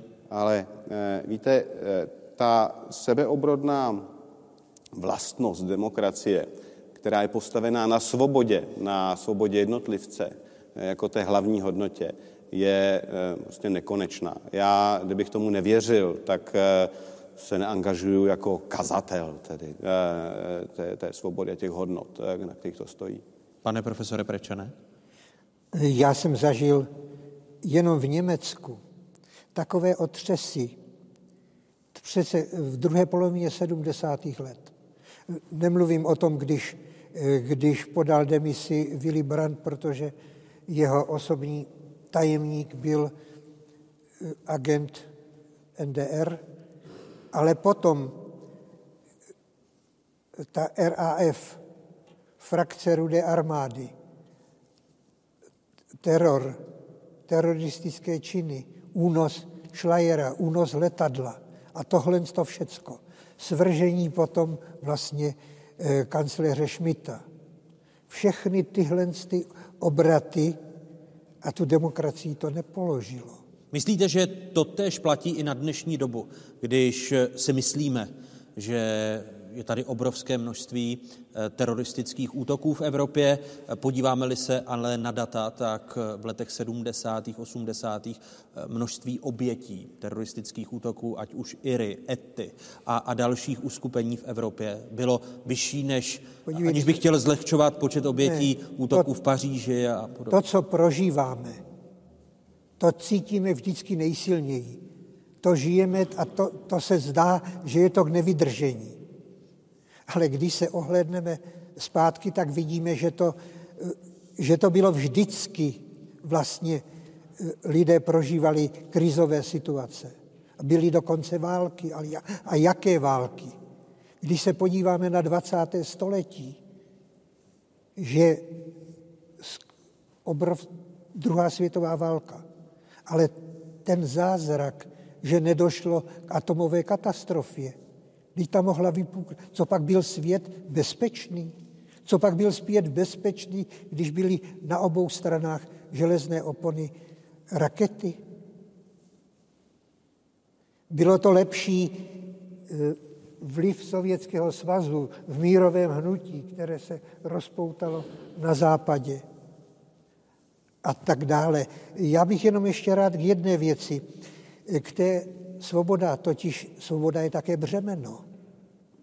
Svoboda znamená rozhodovat se o svém životě, ne co mě, pro mě najde, co mě najde otec stát, ale já se musím najít své vlastní uplatnění podle svých schopností, odhadu, možností a tak dále. Na té konferenci, o které jsem se zmiňoval, byli také dva ruští aktivisté, jeden starší, zkušený přes 60 let, jeden mladý, oba se zhodli v tom, že ruští občané po té svobodě moc netouží, rozhodně se bojí odpovědnosti. Jsou r- r- většina. Je radši, když to rozhodne za ně ten moudrý Báťuška, ne dneska car, ale prezident. Což jsou kulturní vzorce chování v minulosti, které bez zesporu si každý které, národ nese. Které se trvávají a které, když to spojíme ještě s pravoslavnou církví a s její tedy e, ideologií, které znamenají, že stále ještě toto trvá. Podívejme se na mapu světa a na kulturní vzorce a na stav jednotlivých zemí, co se zprávy věcí veřejných týče. Tady je. S výjimkou Vatikánu, Saudské Arábie, Barmy a Bruneje se všechny státy světa prohlašují za demokratické. Ve skutečnosti je ale ze 167 zemí víc než polovina ovládaná autoritativními nebo hybridními režimy. Podle výzkumného pracoviště Economist Intelligence Unit bylo na světě v roce 2014 jen 24 skutečných demokracií a žilo v nich asi 12% světové populace. Česká republika obsadila na tomto žebříčku 25. místo. Je tedy v čele kategorie nedokonalých demokracií. Umístila se o jednu příčku před Belgií a nejvýše ze všech postkomunistických zemí. Nejlépe si v ukazatelích sledujících názorový pluralismus, občanské svobody a politickou kulturu vedou v Norsku, Švédsku, na Islandu, Novém Zélandě a v Dánsku. Naopak v autoritativních režimech žijí téměř dvě pětiny lidí. Nejhůře dopadlo hodnocení systému v Sýrii, Rovníkové Gvineji, Středoafrické republice, Čadu a Severní Koreji.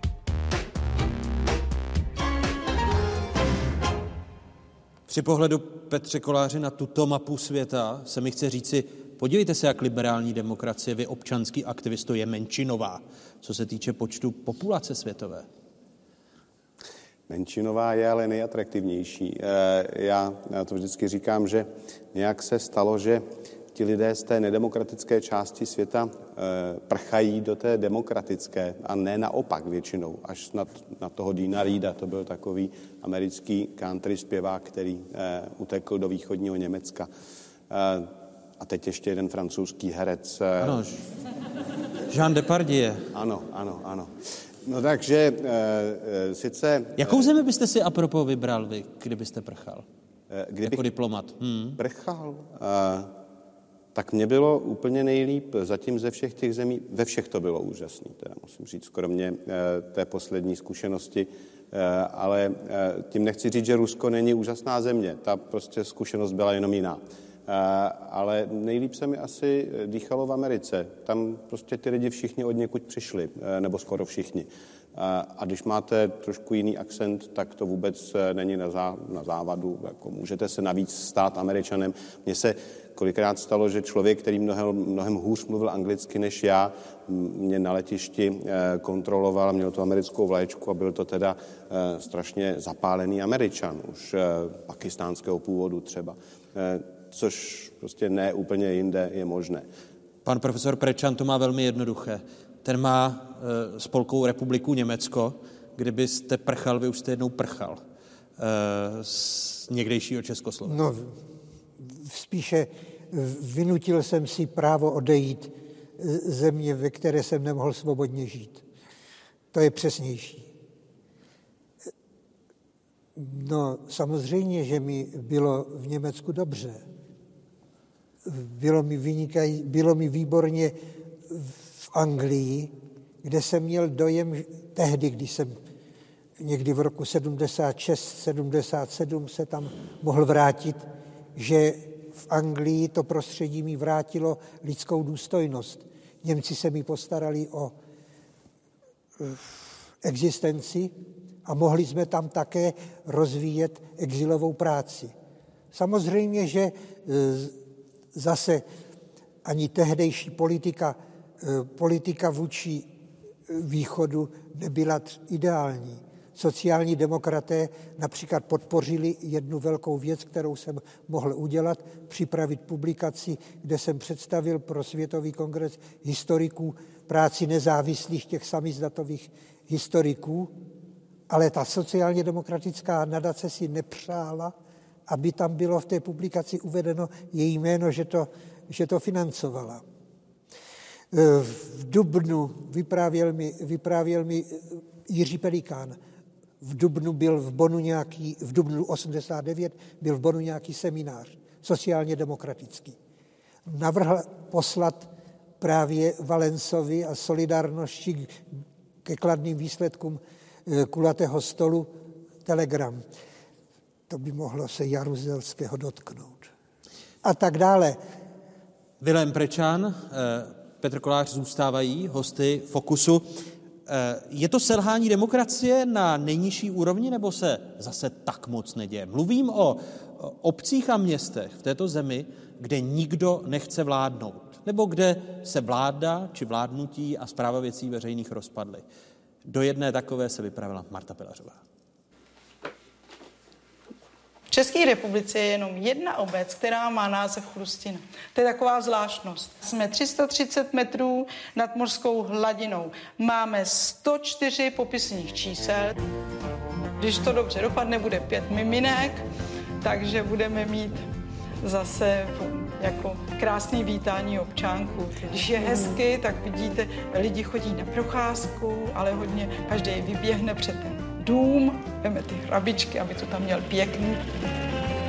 Je tady pár obyvatel, ale tak jako nic moc se tady neděje. Vy teďka nemáte uh, vůbec žádnou starostu, víš o tom něco, jako je to třeba pro tebe nějak důležité? Uh, no to nevím, mě nikdo nic neříkal o tomhle. Vůbec jako se tady nějak nezměnilo, furt všechno probíhá stejně. A řeší to nějak lidi? Vůbec, když tady občas chodíme jakhle s klukama ven, jako nepo, nic takového, o ničem se nebavili.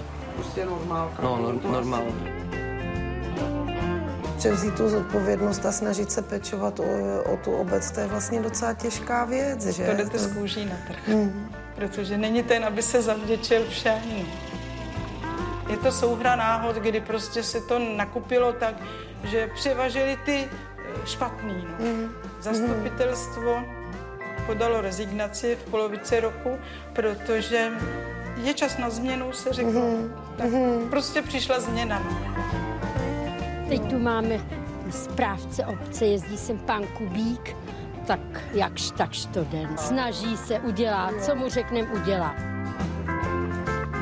Dojíždím sem jednou týdně, v podstatě vykonávám tu eh, činnost eh, starosty, eh, tak jako byli občané tady zvyklí. Necháme to opravit a poté vám pošleme, pošleme vyučtování, jo? Hm? Naschledanou. Například kontroluju svoz odpadů, jestli nejsou, nevím, jestli nevzniká nějaký nepořádek kolem těch kontejnerů nebo kolem toho hnízda, kde ty odpady jsou umístěny. Kontroluju dětské hřiště. Tady vlastně při tom kontrolním prohlídce obce jsme zjistili, že došlo k nějakému poškození zastávky. Od předchozích zastupitelů mám informace, že v těchto místech docházelo k černým skládkám, takže pravidelně, když přijedu do obce, tak procházím tuhle tu část. Vždycky k té obci přistupuju jako ke své obci, jako kdyby to byli moji občané tady, jako kdybych tady skutečně toho starostu vykonával. Nicméně pořád jsem limitován tím, čím tady jsem, tedy správcem a jsem tady jako zaměstnanec ministerstva vnitra. Ta obec stagnuje, není tam žádný další rozvoj, není možno žádat o dotace. Určitě, určitě výkon správce pro obec není to pravý ořechový kultura třeba nebo takový, tak to jako nic. No. Takové to, co se dělá pro tu obec. No hlavně jako... se dělalo pro děti, no. Mm-hmm. Drakiáda třeba, konec prázdnin, dětský den. Tak jo. letos nebyl konec prázdnin a nebyla drakiáda. Budou mít jako Mikuláškou děti. Pozice kronikářky si myslím, že to lidi pocítí až jako zadíl. Budou říkat, a tam je ten čas, kdy teda se nic nedělo. Se nic, mm. jako se všechno stoplo. Mm-hmm. Musí se platit jenom elektrika, musí se platit plyn. Kosit tráva, se, já nevím, no, odvážet musí se, odpad. Musí se to tady teda takhle dávat do pořádku. Ty místní občany zajímá to, co se děje v té obci, jestli obchod funguje tak, jak má, jestli mají otevřenou tu místní restauraci. Co se týká té demokracie, tak tam zřejmě je potřeba si apelovat na ty budoucí zastupitele nebo na ty nynější kandidáty a občany obce, aby pro tu demokracii něco udělali. Je toho dost, že jo, do práce, potom ještě tady, právě, že ta starostka to měla dostat, tu byla kolikrát večer ještě v 10 tak jsme říkali, že to bylo dobrý, no ale znáte to na té obci, jak to je. Hlavně, ať už vám to teďka vyjde v tom No to lednu. říkáme, no. aby to od ledna bylo a, dobrý. A to říkáte teda, že mladí se do toho Mladý, pustí. mladý. Volby mají být 16. ledna. 16. ledna. A kandidátku prý mají postavenou. Jo, takže už by to mohlo zase se vrátit do nějakého normálního Asi stavu, jo, jo? vypadá to tak, že jo. Jo. Jdou do toho mladí lidi, tak doufám, že to bude dobrý.